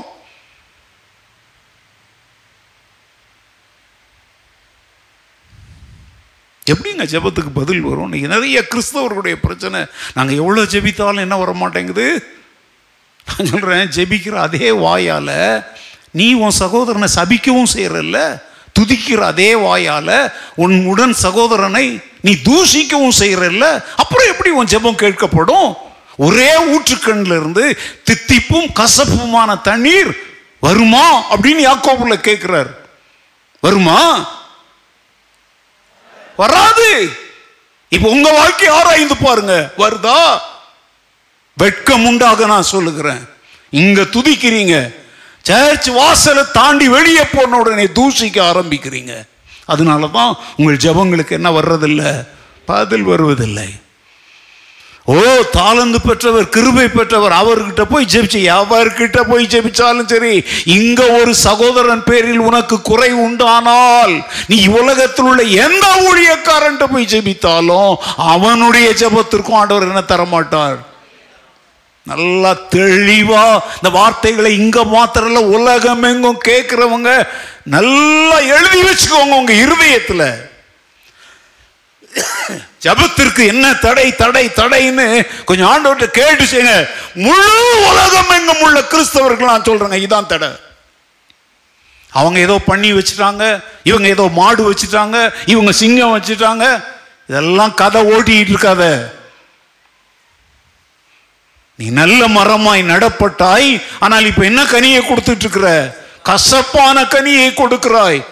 ஏசாயாவில் வாசித்திருக்கிறோம்ல நான் எனக்காக ஒரு திராட்சை தோட்டத்தை உண்டாக்கி கல்லெல்லாம் பொறுக்கி எல்லாம் சரி பண்ணி அதில் நற்குள்ள திராட்சை செடியை நட்டு கனி தரும்னு காத்திருந்தேன். கனி கொடுத்துச்சு. ஆனால் அது என்ன கனியா இருந்துச்சு? கசப்பான கனி. இப்பொழுது எனக்கும் என் திராட்சை தோட்டத்திற்கும் நீங்க வந்து பஞ்சாயத்து பண்ணுங்க நியாயம் சொல்லுங்க. இன்னும் நான் அதற்கு என்ன செய்யலாம்? நான் ஒன்று செய்ய போறேன். அதனுடைய வேலியை பிடுங்கி போட்டு அதனுடைய அடைப்பை தகர்த்து அதனுடைய அர்த்தத்தை தான் சொல்றேன். யார் வேணாலும் வந்து அதை என்ன செஞ்சுட்டு போட்டோம்? மேய்ஞ்சிட்டு மிதிச்சு போட்டோம். அப்படின்னு அர்த்தம் என்ன தெரியுமாங்க? கத்தர் எதிர்பார்க்கிற கனி கூடாத கிறிஸ்தவனுக்கு கத்தருடைய பாதுகாப்பு நிச்சயமா இல்லவே இல்லை. யோபுவையும் அவனுக்கு உண்டான எல்லாவற்றையும் சுற்றி வேலி அடைத்தீர் அப்படின்னு சொல்லி யாரோ ஒருத்தர் உங்களுக்காக ஜெபம் பண்ணிட்ட உடனே நீங்க யோபு மாதிரி வாழ்ந்தா தான் அந்த வேலி உண்டு. யோபு உத்தமனும் சன்மார்க்கனும் தேவனுக்கு பயந்தவனும் பொல்லாப்புக்கு விலகுகிறவனுமாயிருந்தான் நீ இருக்கிறியா? யோபுவை சுற்றி ஆண்டவர் வைத்திருந்த அந்த பாதுகாப்பின் வேலியை நீ கிளைம் பண்ணணும் உரிமையா சொல்லணும் அப்படின்னா யோபுவின் குண லட்சணங்கள் உனக்குள்ள இருக்கணும். யாரோ ஒருத்தர் சொல்லிட்டார் ஜெபம் பண்ணிட்டார்னு உடனே அப்படியே நூற்றுக்கு நூறு உனக்கு பலிச்சிடாதுங்க அதனால தான் சொல்கிறேன் நிறைய ஊழியக்காரங்க ஜோசியக்கார மாதிரி இப்படி மக்களுக்கு சந்தோஷமானதை சொல்லி காணிக்கையை வாங்கி பேக்கை நிரப்பிட்டு போயிட்டே இருக்கிறாங்க. ஆனால் பவுலை போல அவர் சொல்றாரு நான் உங்களுக்கு சத்தியத்தை சொன்னதுனால உங்களுக்கு என்ன ஆயிட்டனோ? சத்துரு ஆயிட்டனோ அப்போ சொல்றேங்க சுவிசேஷத்தை அறிவிப்பது தான் சபைக்கு இருக்கிற மிக மிக மிக மிக பெரிய பிரதான பணி. நீ ஆலயம் கட்டு ஸ்டுடியோ கட்டு என்ன கட்டு? நாலு சுவத்துக்குள்ள தின்னவனுக்கே கொடுத்துக்கிட்டு உட்கார்ந்து இருந்தால் அது தேவனுக்கு பிரியமான ஊழியம் அல்ல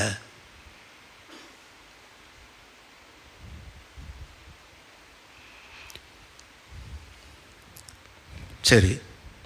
அடுத்தால் என்ன சொல்றாரு? சீஷராக்கி அவர்களுக்கு பிதா குமாரன் பரிசுத்த ஆவியின் நாமத்தினாலே என்ன கொடுங்கள்? அப்போ நல்லா கவனிங்க. மீட்பின் சத்தியத்தில் மீட்பின் பணியில் என்னவோ அடங்கி இருக்குது ஞான ஸ்நானமும் அடங்கி இருக்குது ஞானஸ்தானம் என்னவோ ஒரு அந்நிய உபதேசம் மாதிரி இன்னைக்கு அநேகர் பார்க்குறாங்க. சில சபைகளில் நான் குழந்தையிலே ஞானஸ்தானம் எடுத்துட்டேனே. எதுக்கு நான் பெரியவன் ஆனதுக்கப்புறம் எடுக்கணும்? ஆயிரம் விளக்கம் பேசுற நீ.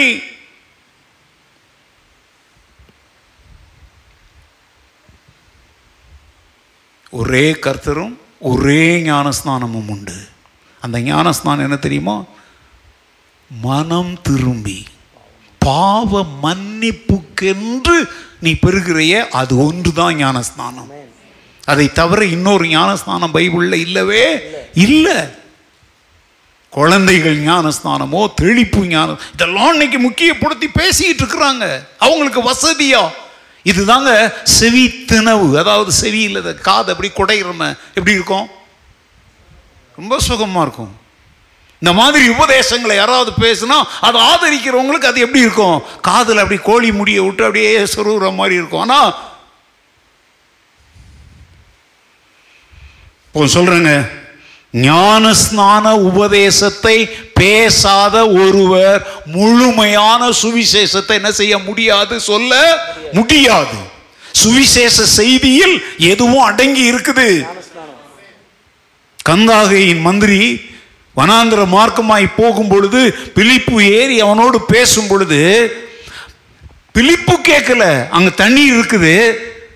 அந்த மந்திரி கேட்கிறான் இதோ தண்ணீர் இருக்கிறதே நான் ஞானஸ்நானம் பெற தடை என்னன்னு அவன் கேட்கிறான். பிலிப்பு சுவிசேஷகர் சொல்றாரு நீர் முழு இருதயத்தோடும் விசுவாசித்தால் தடை இல்லை என்று இருவரும் எங்கே இறங்கினார்கள்? தண்ணீரில் அந்த வார்த்தையை தான் சொல்லணும். கேட்குற வார்த்தையை கரெக்டாக சொல்லுங்க எதில் இறங்குனாங்க? ஞானஸ்தானத்துக்காக ஒரு சின்ன கல்லில் செஞ்சின அவ்வளோத்துக்கு ஒரு தொட்டி மாதிரி வச்சுருப்பாங்களா? அதில் இறங்குனாங்கன்னு சொல்லலை. ரெண்டு பேரும் தண்ணியில் இறங்குனாங்க அப்படின்னாலே அது தண்ணியை தெளிக்கிறதுக்கு ஏங்க ரதத்தில் போகிறவன் நம்மளே பாட்டிலில் தண்ணி வச்சுட்டு அலையிறோம். அதுவும் ஒரு மந்திரி பாலைவன வழியாக பயணம் செய்கிறவன் குடிக்க தண்ணி வச்சிருக்க மாட்டானா? தெளிப்பு ஞானஸ்தானம் தான் ஆதி திருச்சபையில் இருந்துச்சு அப்படின்னா அதுவும் ஒரு மந்திரிய ரதத்தை விட்டு இறங்க சொல்ல வேண்டிய அவசியம் இருக்குதா? கையில் கொஞ்சம் தண்ணியை வாங்கி பிதா குமாரன் பரசுத்தாவின் நாமத்தினால தெளிச்சிட்டு போயிருக்கலாம்ல. ஏன் தண்ணியில் இறங்குனாங்க? இயேசு கிறிஸ்து ஞானஸ்தானம் போற யோர்தான் நதியிலேயே இறங்கினார். சிலர் கேட்குறாங்க இந்த சிறைச்சாலைக்காரன் அந்த இரவோடு இரவே என்ன செய்கிறான் தன் வீட்டார் அனைவரோடும் அங்கே எங்கே போயிருப்பாங்க. ஏன்? இன்னைக்கு உங்கள் வீட்டிலலாம் வாட்டர் டேங்க்னு ஒன்று இல்லையா? எங்க இருக்கா இல்லையா? ஏன் வாட்டர் டேங்கை கூட எடுத்துட்டு அது உள்ள ஞானஸ்தானம் பெற்றுக்கலாம்ல? இல்லை நான் கேட்குறேன் இந்த இரநூறு லிட்டர் ஐநூறு லிட்டர் பேரல் இந்த பிளாஸ்டிக்கில் வச்சுருக்கோம் இல்லையா? அது உள்ள கூட ஒரு ஆள் இறங்கி ஞானஸ்தானம் எடுக்கலாம்ல? சிலர் கேள்வியை பாருங்கள் சத்தியத்துக்கு கீழ்ப்படுகிறவனுக்கு அதிக கேள்விகள் வராது. கீழ்ப்படிய விருப்பம் இல்லாதவனுக்கு தான் ஆயிரம் கேள்வி வரும். Where there is faith there is no question where there is question there is no faith சும்மா நோண்டி நோண்டி நோண்டி நோண்டி. அதில் ஓட்ட இதில் ஓட்ட இவங்களுக்கெல்லாம் தெரியலை. உனக்கு கீழ்ப்படிய மனம் இல்லை.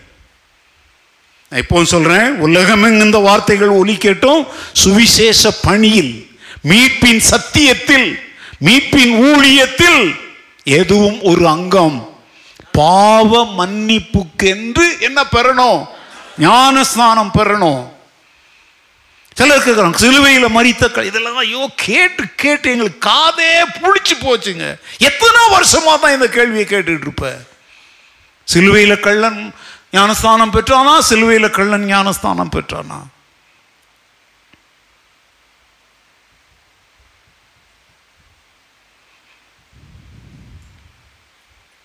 அங்க இயேசு கட்டளை கொடுக்கிறார். பிதா குமாரன் பரிசு தாவி நாம் அதுலேயும் இன்னைக்கு நிறைய இயேசுவின் நாமத்தில் தான் எடுக்கணும்.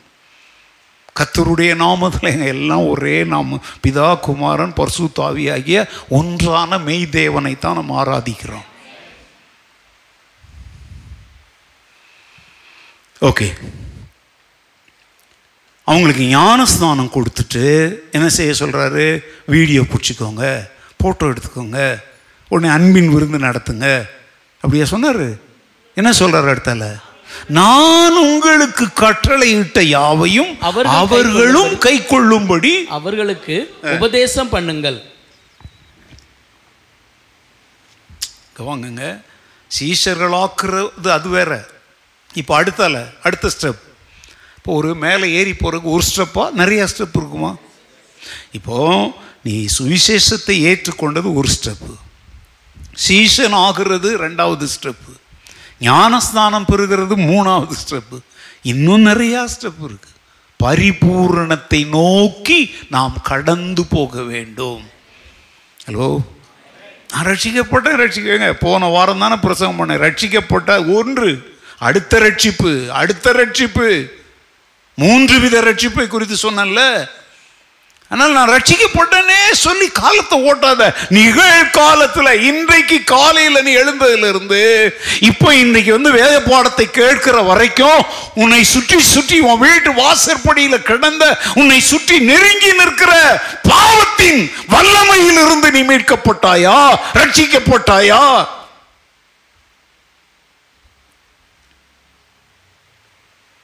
பொய் சொல்றதிலிருந்து விடுதலை அடைஞ்சியா? வஞ்சிப்பது ஏமாற்றுவதிலிருந்து விடுதலை அடைஞ்சியா? பொய் சொல்லும்படி சாத்தான் உன்னை தூண்டுறான். இல்லை சாத்தானே உன்னுடைய சரக்குக்கு எனக்கும் சம்மந்தம் இல்லை. நீ பொய்யனும் பொய்க்கு பிதாவுமாய் இருக்கிறார். நான் சத்தியத்தின் பிதாவின் பிள்ளை. என் தலையை ரெண்டு அறுத்து போட்டாலும் சரி நான் பொய் சொல்ல மாட்டேன். அப்படி சொன்னிருந்தன்னா நீ இன்னைக்கும் ரட்சிக்கப்பட்டிருக்கிற. ஹலோ? ஆபத்துக்கு பாவம் இல்லை. அப்படின்னு சொல்லிட்டு முழு பூசணிக்காய சோத்துல மறைச்ச மாதிரி போய் சொல்லிட்டு வந்து இப்போ உட்கார்ந்து இருந்த அப்படின்னா உன் நிலைமை பரிதாபம். உள்ளதை உள்ளதென்றும் இந்த காலத்துலலாம் அப்படிலாம் சொல்றது இல்லைங்க. அனனியா சப்பீராள் விஷயத்தில் கூட தேவனுடைய ஊழியக்காரன் தேவனுடைய வெளிப்பாட்டின் படிப்படையில் தான் உண்மையை வரவழைக்க வேண்டியதாச்சு. ஆனால் அதனுடைய விளைவு என்ன தெரியுமாங்க? ரெண்டு பேரும் செத்தாங்க. ஆவிக்குரியவன் என்று பெயர் வச்சுக்கிட்டு மாம்சத்தின் கனிகளை கொடுக்கிறவனுக்கு மரணம் நிச்சயம்.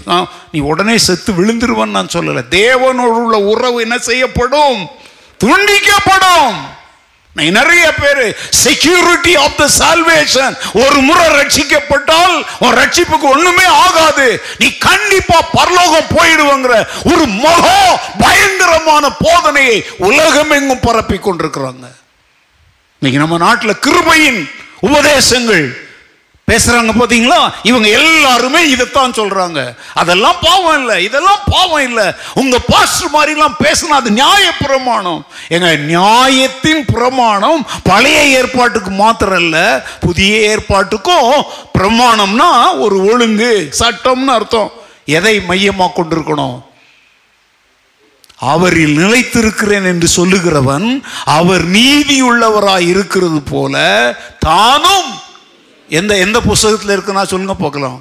ஒன்றியோவான்ல சொல்கிறார் ஒன்றியோவான்ல அவருக்குள் நிலைத்திருக்கிறேன் என்று சொல்லுகிறவன் அவர் நீதியுள்ளவராய் இருக்கிறது போல இவனும் யாராக இருக்கணும்? அப்படின்னு இன்னும் பரிசுத்தத்தை பற்றி சொல்கிறார் அன்பை பற்றி சொல்கிறார்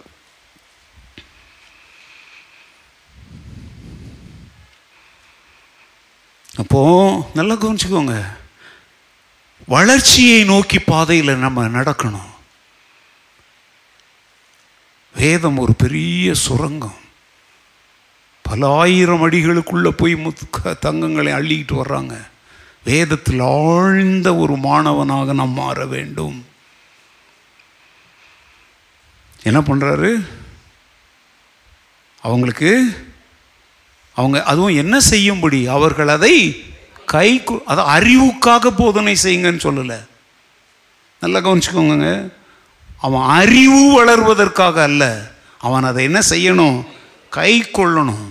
He should follow he should abide in it சும்மா கேட்டுட்டு வெரி குட் சூப்பர் பிரசங்கம். யாருக்கு மார்க் போடுற? உன் வாழ்க்கைக்கு மார்க் போடும் முதல்ல. இன்றைக்கு கேட்ட இந்த உபதேசத்தின்படி நான் நடக்கிறேனா? நான் இதை கை கொள்ளுகிறேனோ? அப்படின்னு இருதயத்தில் குத்தப்பட்டு போற தெரியுமாங்க? அதுதான் உண்மையான பிரசங்கம். ஒரு பிரசங்கத்தை கேட்கும் பொழுது அது உனக்கு தடவியே கொடுக்குது உன்னை குத்த மாட்டேங்குது அப்படின்னா நீ செத்து போன கிறிஸ்தவன். ஏங்க ஒரு ட்ரெஸ் போட்டாலே இது டைட்டாக இருக்குது லூஸாக இருக்குன்ற ஃபீலிங் இருக்கா? ஒரு ஷூ வாங்குறோம் ஒரு செருப்பு வாங்குறோம் ஒரு வாட்சையே கட்டுறோம் அதில் வந்து டைட்டாக இருக்குது அப்படி இருக்குன்ற ஒரு ஃபீலிங் உனக்கு இருக்குல்ல? அது மாதிரி ஒரு பிரசங்கத்தை கேட்கும் பொழுது ஐயோ எனக்கு இது என்ன இருக்குது ஏன்? அந்த இடத்துல உன் வாழ்க்கை சரியில்லை. அந்த பாயிண்ட பேசும் பொழுது இவர் எனக்காகவே பேச நான் பேசல. உள்ளத்தின் ஆழத்தின் அந்தரங்கங்களை அறிந்திருக்கிற ஆவியானவர் சபைகளுக்கு சொல்லுகிறதை காதுள்ளவன் கேட்க கடவன் என்று வேதம் சொல்லுது. பிரசங்கியாருக்கு விரோதமா பேசாத? பேச வைத்த பரிசுத்த ஆவியானவருக்கு விரோதமாய் நீ பேசுகிறாய். யாராவது இருக்கலாங்க உலகத்தில் ரெண்டு பேர். யாரையோ மனசில் வச்சுக்கிட்டு பேசுவாங்க. எவனோ ரெண்டு பேர் ஜோசியக்கார மாதிரி சொல்கிறாங்கிறதுக்காக பேசுகிற எல்லாரையும் அந்த கூண்டுக்குள்ளே அடைக்காத. கிறிஸ்துவுக்காக வைராக்கியத்தோடு சத்தியத்திற்கான வெறியோடு பிரசங்கிக்கிற ஒன்று ரெண்டு பேர் இந்த உலகத்தில் இருக்கத்தான் செய்கிறாங்க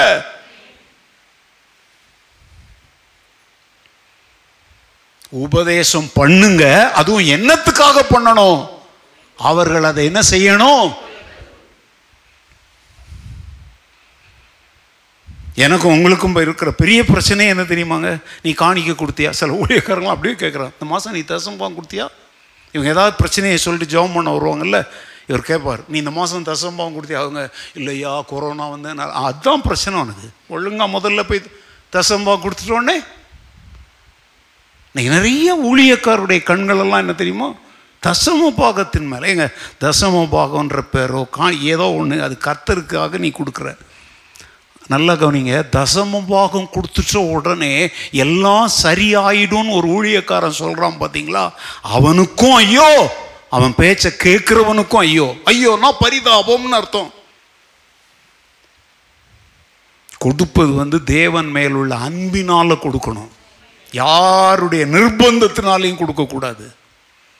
நானே சொல்கிறேங்க நான் கூட டைரக்டாவோ இன்டைரக்டாவோ உங்களை நிர்பந்தித்தெல்லாம் கொடுக்க சொன்னால் நான் கூட தவறான ஊழியக்காரன் தான். நான் யாரை பற்றியும் பேசலாம் என்னை பற்றி சொல்கிறேன் I am talking about myself தேவனுடைய ஊழியத்திற்கு பணம் தேவைதாங்க. காணிக்கைகள் தேவைதான். ஆனால் பிரசங்கத்தில் வந்து அதை மனதில் வைத்துக்கொண்டு மக்களுக்காக கொஞ்சம் அட்ஜஸ்ட் பண்ணி இதெல்லாம் சொன்னால் காணிக்க வராது. அப்படின்னு சொல்லிட்டு தேவையில்லாததெல்லாம் சொல்லி மக்களை மகிழ்வித்து அப்படின்னா நான் பிரசங்கியார் இல்லைங்க நான் வித்தை காட்டுகிறவன். ரோட்டில் பாம்புக்கும் கிரிக்கும் சண்டை விடுறேன் பாருங்க பாருங்கன்றவன் உடாருக்கு முன்னாடியே என்னத்தை நீட்டுவான். சாரி மன்னிச்சுக்கோங்க. இதை கேட்குற நிறைய பேருக்கு சவுக்கடி கொடுத்த மாதிரி இருக்கும். சாரி என்னை மன்னிச்சுக்கோங்க. இதை சொல்லாமற் போனால் ஒருவேளை இன்று இரவு கர்த்தர் என்னை எடுத்துக்கொள்வாரானால் நான் சுத்த மனசாட்சியோடு கண்களை மூட முடியாது. குற்றமுள்ள மனசாட்சியோடு தான் கண்களை மூடணும். அதனால தான் சொல்ல வேண்டியதை தைரியமாக உலகம் எங்க ஒலிக்கட்டும்னு சொல்லிடுறேன். சிலர் சொல்கிறாங்க இவருக்கு என்ன இவர் பெரிய பணக்கார ஊழியக்காரர்? இவருக்கு என்ன அப்படி ஒரு ஊழியக்காரர் சொன்னார் உங்கள் பாஸ்டர் இப்படி ஒரு விரலை அடிச்சாலே எத்தனை கோடி வந்து விழும்னு. என்னங்க இது? என்ன ஜாக் கோ என்ன கோன் மனாகே குரோர்பதின்னு என்ன லூசுத்தனமான பேச்சு? அதே நான் இப்போ போடுறேன். எவ்வளோ வருதுன்னு பார்க்கலாம். என் கை தாங்க வலிக்கும். ஏங்க நீ சொல்கிறபடி உங்கள் பாஸ்டருக்கு என்ன அப்படியே வந்து கொட்டுது அப்படின்னு சொல்கிற அப்படின்னாலே உனக்கு கொட்டலை. அப்போ உனக்கும் எனக்கும் ஏதோ ஒரு வித்தியாசம் இருக்கு. நான் வானத்தின் பலகடிகளை திறந்து இடங்கொள்ளாமற் போக மட்டும் உங்கள் மேல் ஆசீர்வாதத்தை வர்ஷிக்க பண்ணுவேனோ மாட்டேனோ என்று என்ன செய்து பாருங்கள். உண்மையுள்ளவன் என்ன செய்வான்? பரிபூரண ஆசீர்வாதங்களை பெறுவான். நேற்று வந்து எனக்கு ஒரு மெசேஜ் வந்துச்சு. அந்த மெசேஜில் காசிப்பிங் பண்ண சிலரை பற்றிய மெசேஜ் காசிப்பிங்னா திரும்ப தெரிஞ்சுங்க அவதூறு. அதில் ஒரு அவதூறு என்ன தெரியுமா? நீங்களே இப்போ என் முன்னாடி உட்கார்ந்துருக்குறீங்க. அகாப்பே சர்ச்சில் பாஸ்டர் ரூபனும் அவர் மகனுக்கும் பணம் ஆசை. அவங்களுக்கு தேவை பணம். இங்கே இருக்கிற யாராவது ஒருத்தர் எழுந்து ஆமாம் பாஸ்டர் அவங்க சொன்னது உண்மை. சொல்லுங்க. நான் இன்றைக்கோ இந்த சபையினுடைய ஊழியத்தை ராஜினாமா செய்துட்டு ஒரு வியாபாரம் செய்து காய்கறி விற்று நான் பொழைச்சிக்கிறேன். யாராவது ஒருத்தர் சொல்ல மனசாட்சியோட உங்களால் முடியுமா? இல்லை தனியாக கூட என்கிட்ட வந்து சொல்லுங்க. ஆமாம் பாஸ்டர் பணத்திற்காக தான் நீங்கள் ஊழியம் செய்கிறீங்க உங்கள் மனசாட்சியை தொட்டு பார்க்க ஒரு கூட்டத்தில் கேட்டாக்க பயந்து போய் கூட எழும்ப மாட்டீங்க. நான் வீட்டுக்கு போனதுக்கப்புறம் ஒரு மெசேஜ் அனுப்புங்க. ஆமாம் நீங்கள் பணத்துக்காகத்தான் ஊழியம் செய்கிறீங்க பணத்துக்காக நான் ஊழியம் செய்யணும்னா இந்த மாதிரி பிரசங்கம் பண்ண மாட்டேன். என் பிரசங்கம் வேறு மாதிரி இருக்கும். கூட்டம் இவ்வளோ இருக்காது. இதை போல் பல மடங்கு இருக்கும். ஹலோ மனுஷரை பிரியப்படுத்துகிறவன் தாங்க பணத்துக்காக ஊழியம் செய்கிறவன். தலை மேலே அடிச்சு நுகத்தை தோல் மேலே தூக்கி வச்சு நட. ஏர் வச்சு ஏர் குச்சி அதில் குத்துறான அதை மாதிரி தள்ளி போகிற ஒருத்தன் வந்து நிச்சயமாய் பணத்துக்காகலாம் அப்படி செய்ய முடியாது. சத்தியத்தோடு சமரசம் செய்து கொள்ள வேண்டிய கேவலமான நிலைமை அவனுக்கு ஏற்படும். நம்முடைய திருச்சபையில் ஊழியம் செய்த பலர் இப்படி பணத்திற்காகவே அலைந்தவர்கள் இன்றைக்கு நம்மோடு இராதபடி களைகளை கர்த்தரே தூக்கி எறிஞ்சார். இன்றைக்கும் அவங்க அப்படிதான் அலைஞ்சிக்கிட்டு இருக்கிறாங்க. வருந்துகிறேன். என்னால் உருவாக்கப்பட்ட சிலர் இப்படி போனதை குறித்து நான் வருந்துகிறேன். அது என் ஊழியத்தினுடைய தோல்வியெல்லாம் கிடையாது. ஏன்னா ச விதைக்கிறவன் விதைத்தான். சில விதை நூறு மடங்கு பலன் கொடுத்துச்சு. சிலது அறுபதாக கொடுத்துச்சு. சிலது முப்பதாக கொடுத்துச்சு. ஆனால் அங்கே சொல்லலை சிலது என்ன கொடுக்கல? ஒன்றுமே கொடுக்கல. மக்கள் கை கொள்ளும்படி இப்போ நான் கூட இவ்வளோ பேசிகிட்டு இருக்கேங்க. நீங்கள் எல்லாம் குறிப்பு எழுதிக்கிட்டு அப்படியே உங்கள் மூளையில் மண்டையில் நிரப்பிட்டு போகிறதுக்கெல்லாம் எதுக்கு நான் பிரசவம் பண்ணும் கை கொள்ளணும். நீங்கள் உங்களை வஞ்சியாதபடிக்கு திருவசனத்தை கேட்கிறவர்களாய் மாத்திரமல்ல அதன்படி செய்யணும். செஞ்சுதான் ஆகணும். கஷ்டம் வரும் செஞ்சுதான் ஆகணும். தமிழில் ஒரு பழமொழி சொல்லுவாங்க தப்பா நினைச்சுக்காங்க. அழுதாலும் புரண்டாலும் அவ தான் பெறணும் அப்படின்வாங்க ஒரு கர்ப்பஸ்திரி அழுவா புரழுவா குறுக்கு வழிலாம் கிடையாது. கிறிஸ்தவ வாழ்க்கையில சிலுவை சுமப்பது என்பது சற்று கடினமாய் தெரியும். ஏன்னா நித்தியத்துக்கு போகிற வாசல் வழி இடுக்கமும். ஆனா அங்க போய் சேர்ந்ததுக்கு அப்புறம் அங்க விசாலமா இருக்கும். ஆனா கேட்டுக்கு போகிற வழி இங்க விசாலமா இருக்கும். போய் விழும்போது அவியாத அக்னி. இல்லையா? ரெண்டாம் மரணத்தில் போய் விழுவாங்க. அது பயங்கரமா இருக்கும். அதனால் கை கொள்ளணும். இதெல்லாம் கை கொள்ள முடியுமா அப்படின்னா கை கொள்ள முடியாத ஒன்றை உனக்கு சொல்லி உன் கழுத்தை நெரிக்கிற தேவன் அல்ல. ஏனென்றால் அவரும் நம்மை போல மனிதனாய் வந்து அவர் ஞானஸ்தானம் பெறும்போது என்ன சொல்கிறார் தெரியுமாங்க? இப்போ இடம் கொடுப்பா இப்படி நாம் செய்து தேவனுடைய நீதியை என்ன செய்யணும்? நம்மை போல எல்லா விதத்திலும் அவர் என்ன செய்தார்? பாடுபட்டார் சோதிக்கப்பட்டார். ஆனால் பாவத்தை என்ன செய்தார்? ஜெயித்தார். அதனால பாடுபடுகிற நமக்கு அவர் என்ன செய்ய வல்லவர்? அதனால் கிறிஸ்தவ உபதேசம் கடினமானது இதெல்லாம் சீசர்கள் கூட அந்த நாட்களில் அவர் பின்னால் போகிற பன்னிரெண்டு பேர் இல்லை மற்றவங்களும் சீசர்கள் தான். அவங்கெல்லாம் சொன்னாங்க இது ரொம்ப கடினமான உபதேசம். இதை யார் அப்போ உண்மையான சீசர்கள் பனிரெண்டு பேர் அவர்களை பார்த்து இயேசு கேட்கிறார் நீங்களும் போய்விட.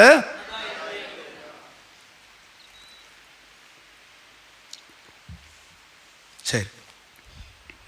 ஸோ இனிமேல் நான் சொல்கிறேன் நல்லா கவனிங்க நாம் தொடர்ந்து கற்றுக்கொள்ள வேண்டும். சீசன் என்பவனே யார் தெரியுமா தொடர்ந்து கற்றுக்கொள்பவன் தான் அடுத்தல கடைசி அவர் என்ன சொல்றார் தெரியுமா? இதோ உலகத்தின் முடிவு பரியந்தம் சகல நாட்களிலும் நான் உங்களுடனே நான் கூட உங்களுடனே கூட இருக்கிறேன் என்றார். என் கூடவே இரும் ஓ இயேசு இந்த பாட்டெல்லாம் பாடாத. செய்ய வேண்டிய வேலையை செய்யி அவர் உன்னை விட்டுட்டு எங்கேயும் போக மாட்டார். ஹலோ நிறைய ஊழியக்காரங்க இந்த மாதிரி பாட்டுங்களை எழுதி கற்றுக் கொடுக்குறாங்க. நான் ஹத்தீர வீரு. இவர் எங்கே போயிட்டாரு? நீ தான் அவரை விட்டு எங்கேயோ சுற்றிக்கிட்டு இருக்கிற.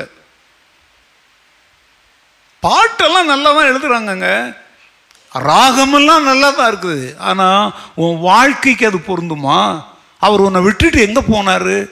ஏன் நீ இப்படி பாடுற தெரியுமா? அவர் பிரசன்னம். உங்க பிரசன்னம் இல்லாமல் என்னாலே ஒன்றும். எங்கே போச்சு அந்த பிரசன்னம்? நான் இதை ஏற்கனவே சொல்லியிருக்கிறேன். தேவ பிரசன்னத்தில் வாழ்வது தாங்க வெற்றியுள்ள வாழ்க்கை. காட் கான்சியஸ் லைஃப் பிரசன்னம் தாரும் பிரசன்னம் தாரும். உம் சமூகம் தாரும். ஏங்க அவர் தான் நம்மளை விட்டு விலகுவதும் இல்லை நம்மை கைவிடுவதும் இல்லை வாக்கு பண்ணி ஆனால் ஆனா யாரு? யாருக்கு அது? அவருடைய கட்டளைகளுக்கு கீழ்ப்படுகிறவர்களுக்கு அது பொருந்தும். வாழ்க்கை இன்னைக்கு வறண்டு போன பாலைவனம் போல இருக்குதா? பித்தலாட்ட கிறிஸ்தவ வாழ்க்கை வறண்டு போன பாலைவனம் போல தான் இருக்கும். கிறிஸ்துவின் பிரதான கட்டளையாகிய சுவிசேஷ பணி சீசர்களை உருவாக்குதல் உபதேசம் செய்தல் ஊழியத்தை செய்கிறவங்க எப்பொழுதும் யாருடைய பிரசன்னத்தில் தான் இருக்கிறாங்க? இயேசுவே சொன்னார் நான் பிதாவுக்கு பிரியமானவைகளை செய்கிறபடியால் அவர் என்னை ஒருபோதும் தனியே இருக்க விடவில்லை. I am not alone because I am doing the will of my father ஆண்டவருடைய பிரசன்னத்துக்காகலாம் ஸ்பெஷல் ஜபம் இன்னைக்கு. கீழ்ப்படுகிறவனோடு அவர் எப்போவுமே இருக்கிறார். நீங்கள் போங்கன்னு கூட அவர் அவர் எப்படிங்க போவார்? ஏன் போக போகிறாரு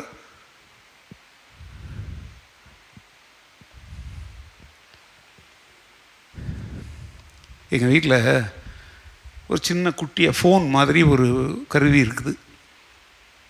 அதில் வந்து மேலே குழந்தைய தூங்க வச்சுட்டு அங்கே ஒன்றை வை அது என்ன நான் இது வரைக்கும் பார்த்ததில்ல. அங்கே இந்த மாதிரி ஒரு இந்த மாதிரி அப்படி அந்த குழந்தைக்கு நேரம் எப்படி வச்சுருவாங்க? கீழே அவங்க சாப்பிட வரால மாலிலாம் சாப்பிட வரும் பொழுது இங்கே டைனிங் டேபிள்லேயும் இதை மாதிரி ஒன்றை வைப்பாங்க. அதில் அவன் தூங்குறான் புரண்டு கொள்கிறான் எல்லாத்தையும் அது இங்கே காட்டுது. தாய் தன் பாலகனை மறப்பாளோ? அவள் மறந்தாலும் நான் உங்களை என்ன செய்வதில்லை? ஏங்க கூட இருக்க முடியல. சாப்பிட வர வேண்டி இருக்குது. அவன் தூங்கும்போது தானே சாப்பிட முடியும். ஆனால் தூங்குகிற பிள்ளை பத்திரமாய் பயமில்லாமல் தூங்குதான்னு சொல்லி ஒரு தாய் ஒரு கருவியை வச்சு கவனிக்கிறா. ஆனால் கத்தருடைய கண்கள் பூமி எங்கும் சுற்றி பார்க்குற ஒரு சிசிடிவி கேமரா ஒரு நேரத்தில் ஒரு இடத்தை இல்லை. பூமி எங்கும் அவர் பார்க்க வல்லவர். அவருடைய பிரசனத்தை போய் கேட்டுட்டு கிடக்கிற கீழ்ப்படி அவர் பிரசன்னம் எங்கேயும் போகாது. நாம் அதை நான் எப்படி தமிழில் சொல்லி தரட்டா? நாம் ஒருபோதும் தனிமையில் விடப்படவில்லை. சுவிசேஷ பணி செய்யும் பொழுது ஆத்தும ஆதாய பணியிலே நம்ம ஈடுபடுத்தி கொள்ளும் பொழுது நமக்கு நாமே உறுதியாக இருக்க வேண்டிய ஒரு விசுவாசம் என்ன தெரியுமா? கர்த்தர் என்னோடு இருக்கிறார் நான் அவரோடு இருக்கிறேன். ஞாயிற்றுக்கிழமை ஒரு வார்த்தை சொல்ல சொன்னேன். என்ன சொல்ல சொன்னேன்? சொல்லுங்கள் என் தேவனாகிய கர்த்தாவே நீர் எனக்கு சொந்தம் நான். அதுக்குள்ள மறந்துருச்சா? ஒரு நாள் தான் ஆயிருக்கு.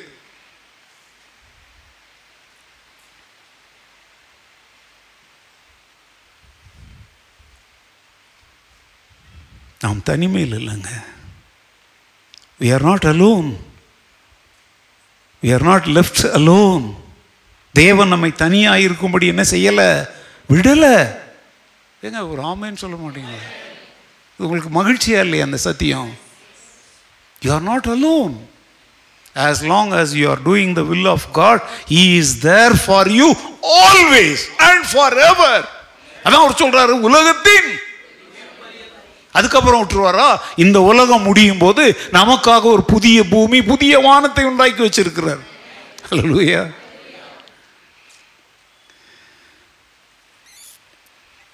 மத்திய சுவிசேஷத்தில் அடுத்த மாதம் கிறிஸ்மஸ் வரும்பொழுது இயேசுவுக்கு பேரையே நம்ம மாற்றிடுவோம் என்ன பேர் சொல்லுவோம்? இம்மானுவேலன் நம்மோடு இருக்கவே உலகில் வந்தார் ஆழ வைக்கவே. அங்கே இயேசுவே வரமாட்டார் இம்மானுவேல் தான் வருவார். இம்மானுவேல்னா அர்த்தம் என்ன? தேவன். நல்லா கவனிச்சுக்கோங்க. சுவிசேஷத்தின் துவக்கத்தில் நம்மோடு இருக்கிறவராக இயேசு அறிமுகம் செய்யப்பட்டார். இப்போ சுவிசேஷம் புத்தகத்தின் முடிவிலையும் நம்மோடு இருக்கிறவராகத்தான் அவரை வேதம் காண்பிக்குது. புரியுதா உங்களுக்கு? இம்மானுவேல்னா நம்ம கூடவே இருக்கிறவர். அந்த புஸ்தகம் முடியும் பொழுதும் அவர் கூடவே இருப்பார். இப்போ நீ குழந்தை கிடையாது. இப்போ நீ வளர்ந்த சீசன். அவருடைய வேலையை செய்கிறவன் உன்னோடு அவர் இருக்கிறார். வேதம் சொல்கிற நற்செய்தி இதுதாங்க. பிரைஸ் லார்ட் நாம் தேவனோடும் அவர் நம்மோடும் இணைந்து செய்வதுதான் உண்மையான சுவிசேஷ பணி. அல்லேலூயா நான் போன பின்பு ஒரு தேற்றவாளனை பிதா உங்களுக்கு என்ன செய்வார்? ஏங்க இப்போ அவர் நம்ம கூட பரிசுத்த ஆவியானவரின் உருவில் நம்மோடு தான் இருக்கிறார். பரிசுத்தாவி உங்களிடத்தில் வரும்போது நீங்கள் என்ன அடைவீர்கள்? பலன் அடைவீர்கள். எனக்கு என்னவா இருப்பீர்கள்?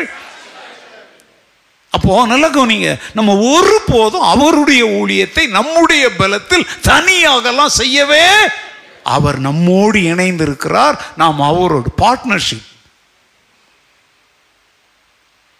தேவனுடைய ஊழியம் வந்து மனிதரை கொண்டு நிறைவேறும். ஆனால் யாருடைய பலத்தோடு அதிகாரத்தோடும் அவருடைய பலத்தோடும் அதிகாரத்தோடும். அதுக்கு தான் நமக்கு யாரை தந்திருக்கிறார் தேவன்? பரிசுத்த எல்லாவற்றையும் வாசிக்க நேரம் இல்லை. நான் முடிக்கிச்சு உங்களை அனுப்ப விரும்புகிறேன். இப்பூமியில் தேவனுடைய சித்தத்தை நிறைவேற்றி தேவனை வெளிப்படுத்தும்படி வைக்கப்பட்டிருக்கிற ஒரே ஒன்று அவருடைய சபைதான். அதை இங்கிலீஷில் சொன்னது the only one agency which is being kept in this world to reveal God is church சர்ச்சை தவிர சபையை தவிர அவருடைய பிரதிநிதிகளாக இந்த பூமியில் வேற ஒன்றும் இல்லை.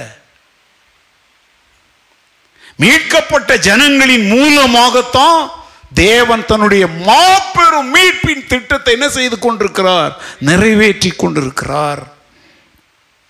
நீங்கள் இந்த உலகின் எந்த பகுதிக்கு சென்றாலும் அவர் உங்களை எதுக்காக கொண்டு போறார் தெரியுமோ? அவருடைய மீட்பின் திட்டத்தில் நீங்க ஒரு பங்கை நிறைவேற்றணுங்கிறதுக்கு தான் கொண்டு போறார். எங்க மாமியார் வீட்டுக்கு போனேன் மச்சினா வீட்டுக்கு போனேன் எந்த கொச்சினா வீட்டுக்கு வேணாலும் போ. ஆனா அங்க நீ என்ன பண்ணிட்டு வரணும்? மீட்பின் செய்தியை என்ன விதத்திலேயாவது போட்டு வரணும். ஹலோ?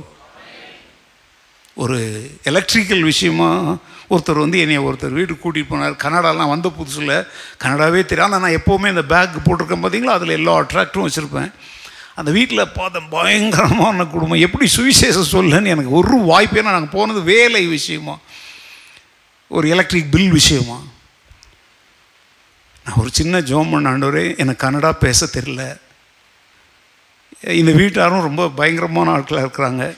நான் ஜெபம் பண்ணி இந்த டிராக்டரை இங்கே நான் வச்சுட்டு போகிறேன் ஆண்டவரேன்னு சொல்லி உன் வாழ்வு இன்று மலர்கிறது அப்படிங்கிற ஒரு கன்னடா ட்ராக்டரை நான் உட்கார்ந்துருந்த இடத்துல அவங்க யாரும் கவனிக்கலை. அப்படியே உன்னை எடுத்து அந்த தலையணை மேலே வச்சுட்டு நான் வந்துட்டேன். ஏங்க என்னால் அந்த இடத்துல செய்ய முடிஞ்சது அது ஒன்று தான் நான் வீட்டில் வந்து என்ன செய்தேன் தெரியுமா ஆண்டவரே? எப்படியாகிலும் அவர்கள் அதை எடுத்து படிக்கும்படி அவர்கள் அதை படிக்கும் பொழுது அவர்களுடைய மனக்கண்கள் திறக்கப்படும்படி கர்த்தாவே நீர் என்ன செய்யும்? கிருபை செய்யும். நான் விதைத்திருக்கிறேன் ஆண்டவரே. அவ்வளோதான் அந்த விதையை தான் அந்த இடத்துல நான் இதை மாதிரி சொல்லக்கூடிய தருணங்கள் உண்டு. ஆலயத்துக்கு அழைத்து கொண்டு வருகிற எத்தனையோ வாய்ப்புகள் உண்டு. ஒரு வியாதியஸ்தரை கண்டால் அவர்களுக்காக ஜெபிப்பதற்கு ஒரு வாய்ப்பு உண்டு. அது எல்லாமே சுவிசேஷ பணியாக தான் செய்யணும். இல்லையா எந்த ஊருக்கு போனாலும் நான் எங்கள் மாமா மச்சான் சொந்த பந்தம் அம்மா வீட்டுக்கு போகிறேன் தாத்தா வீட்டுக்கு இல்லை இல்லை. நீ எங்கே நீ மீட்கப்படுவதற்கு முன்பு தான் அது. இப்போ மீட்கப்பட்டுட்ட தெரியுமா? நீ எங்கே போனாலும் யாருடைய பிரதிநிதி தான்? சொல்லுங்க. கிறிஸ்துவின் ஸ்தானாதிபதி. தூதுவன் நான். தூத சொல்லிட்டு வந்துடணும் ட்ரை பண்ணுங்க. ரெண்டு வார்த்தை சொல்லுங்கள் நான் ஒரு வார்த்தை சொல்லி கொடு ஞாபகம் பைபிள் ஸ்கூலில் நான் என்ன சொல்லி கொடுத்தேன்னு? இயேசு உங்களை நேசிக்கிறார் அதை சொல்ல ஆனால் அதனுடைய பலனை பெற்று உங்களுக்கு சொல்லியிருக்கேன்னா கர்த்தர் தருகிற வார்த்தைகளை பேசுங்க. இந்த பூமியில் என்னை குறித்தும் என் வார்த்தைகளை குறித்தும் ஒருவன் வெட்கப்பட்டால் அவனை குறித்து நானும் என் பிதாவுக்கு முன்பாக சீ தூத தூதர்களுக்கு முன்பாக நான் என்ன செய்வேன்? என்னை மறுதளிக்கிறவனை நானும் என்ன செய்வேன்? நீங்கள் மறுதளிக்க போகிறீங்களா இல்லை அவரை வாயினால் அறிக்கை செய்ய போகிறீங்களா இந்த ராத்திரி வேளையில் ஒரு தீர்மானத்தோடு உடைய வீடுகளுக்கு செல்ல கத்தர் உங்களுக்கு கிருபையையும் ஞானத்தையும் தந்தருளுவாராக. அமையன்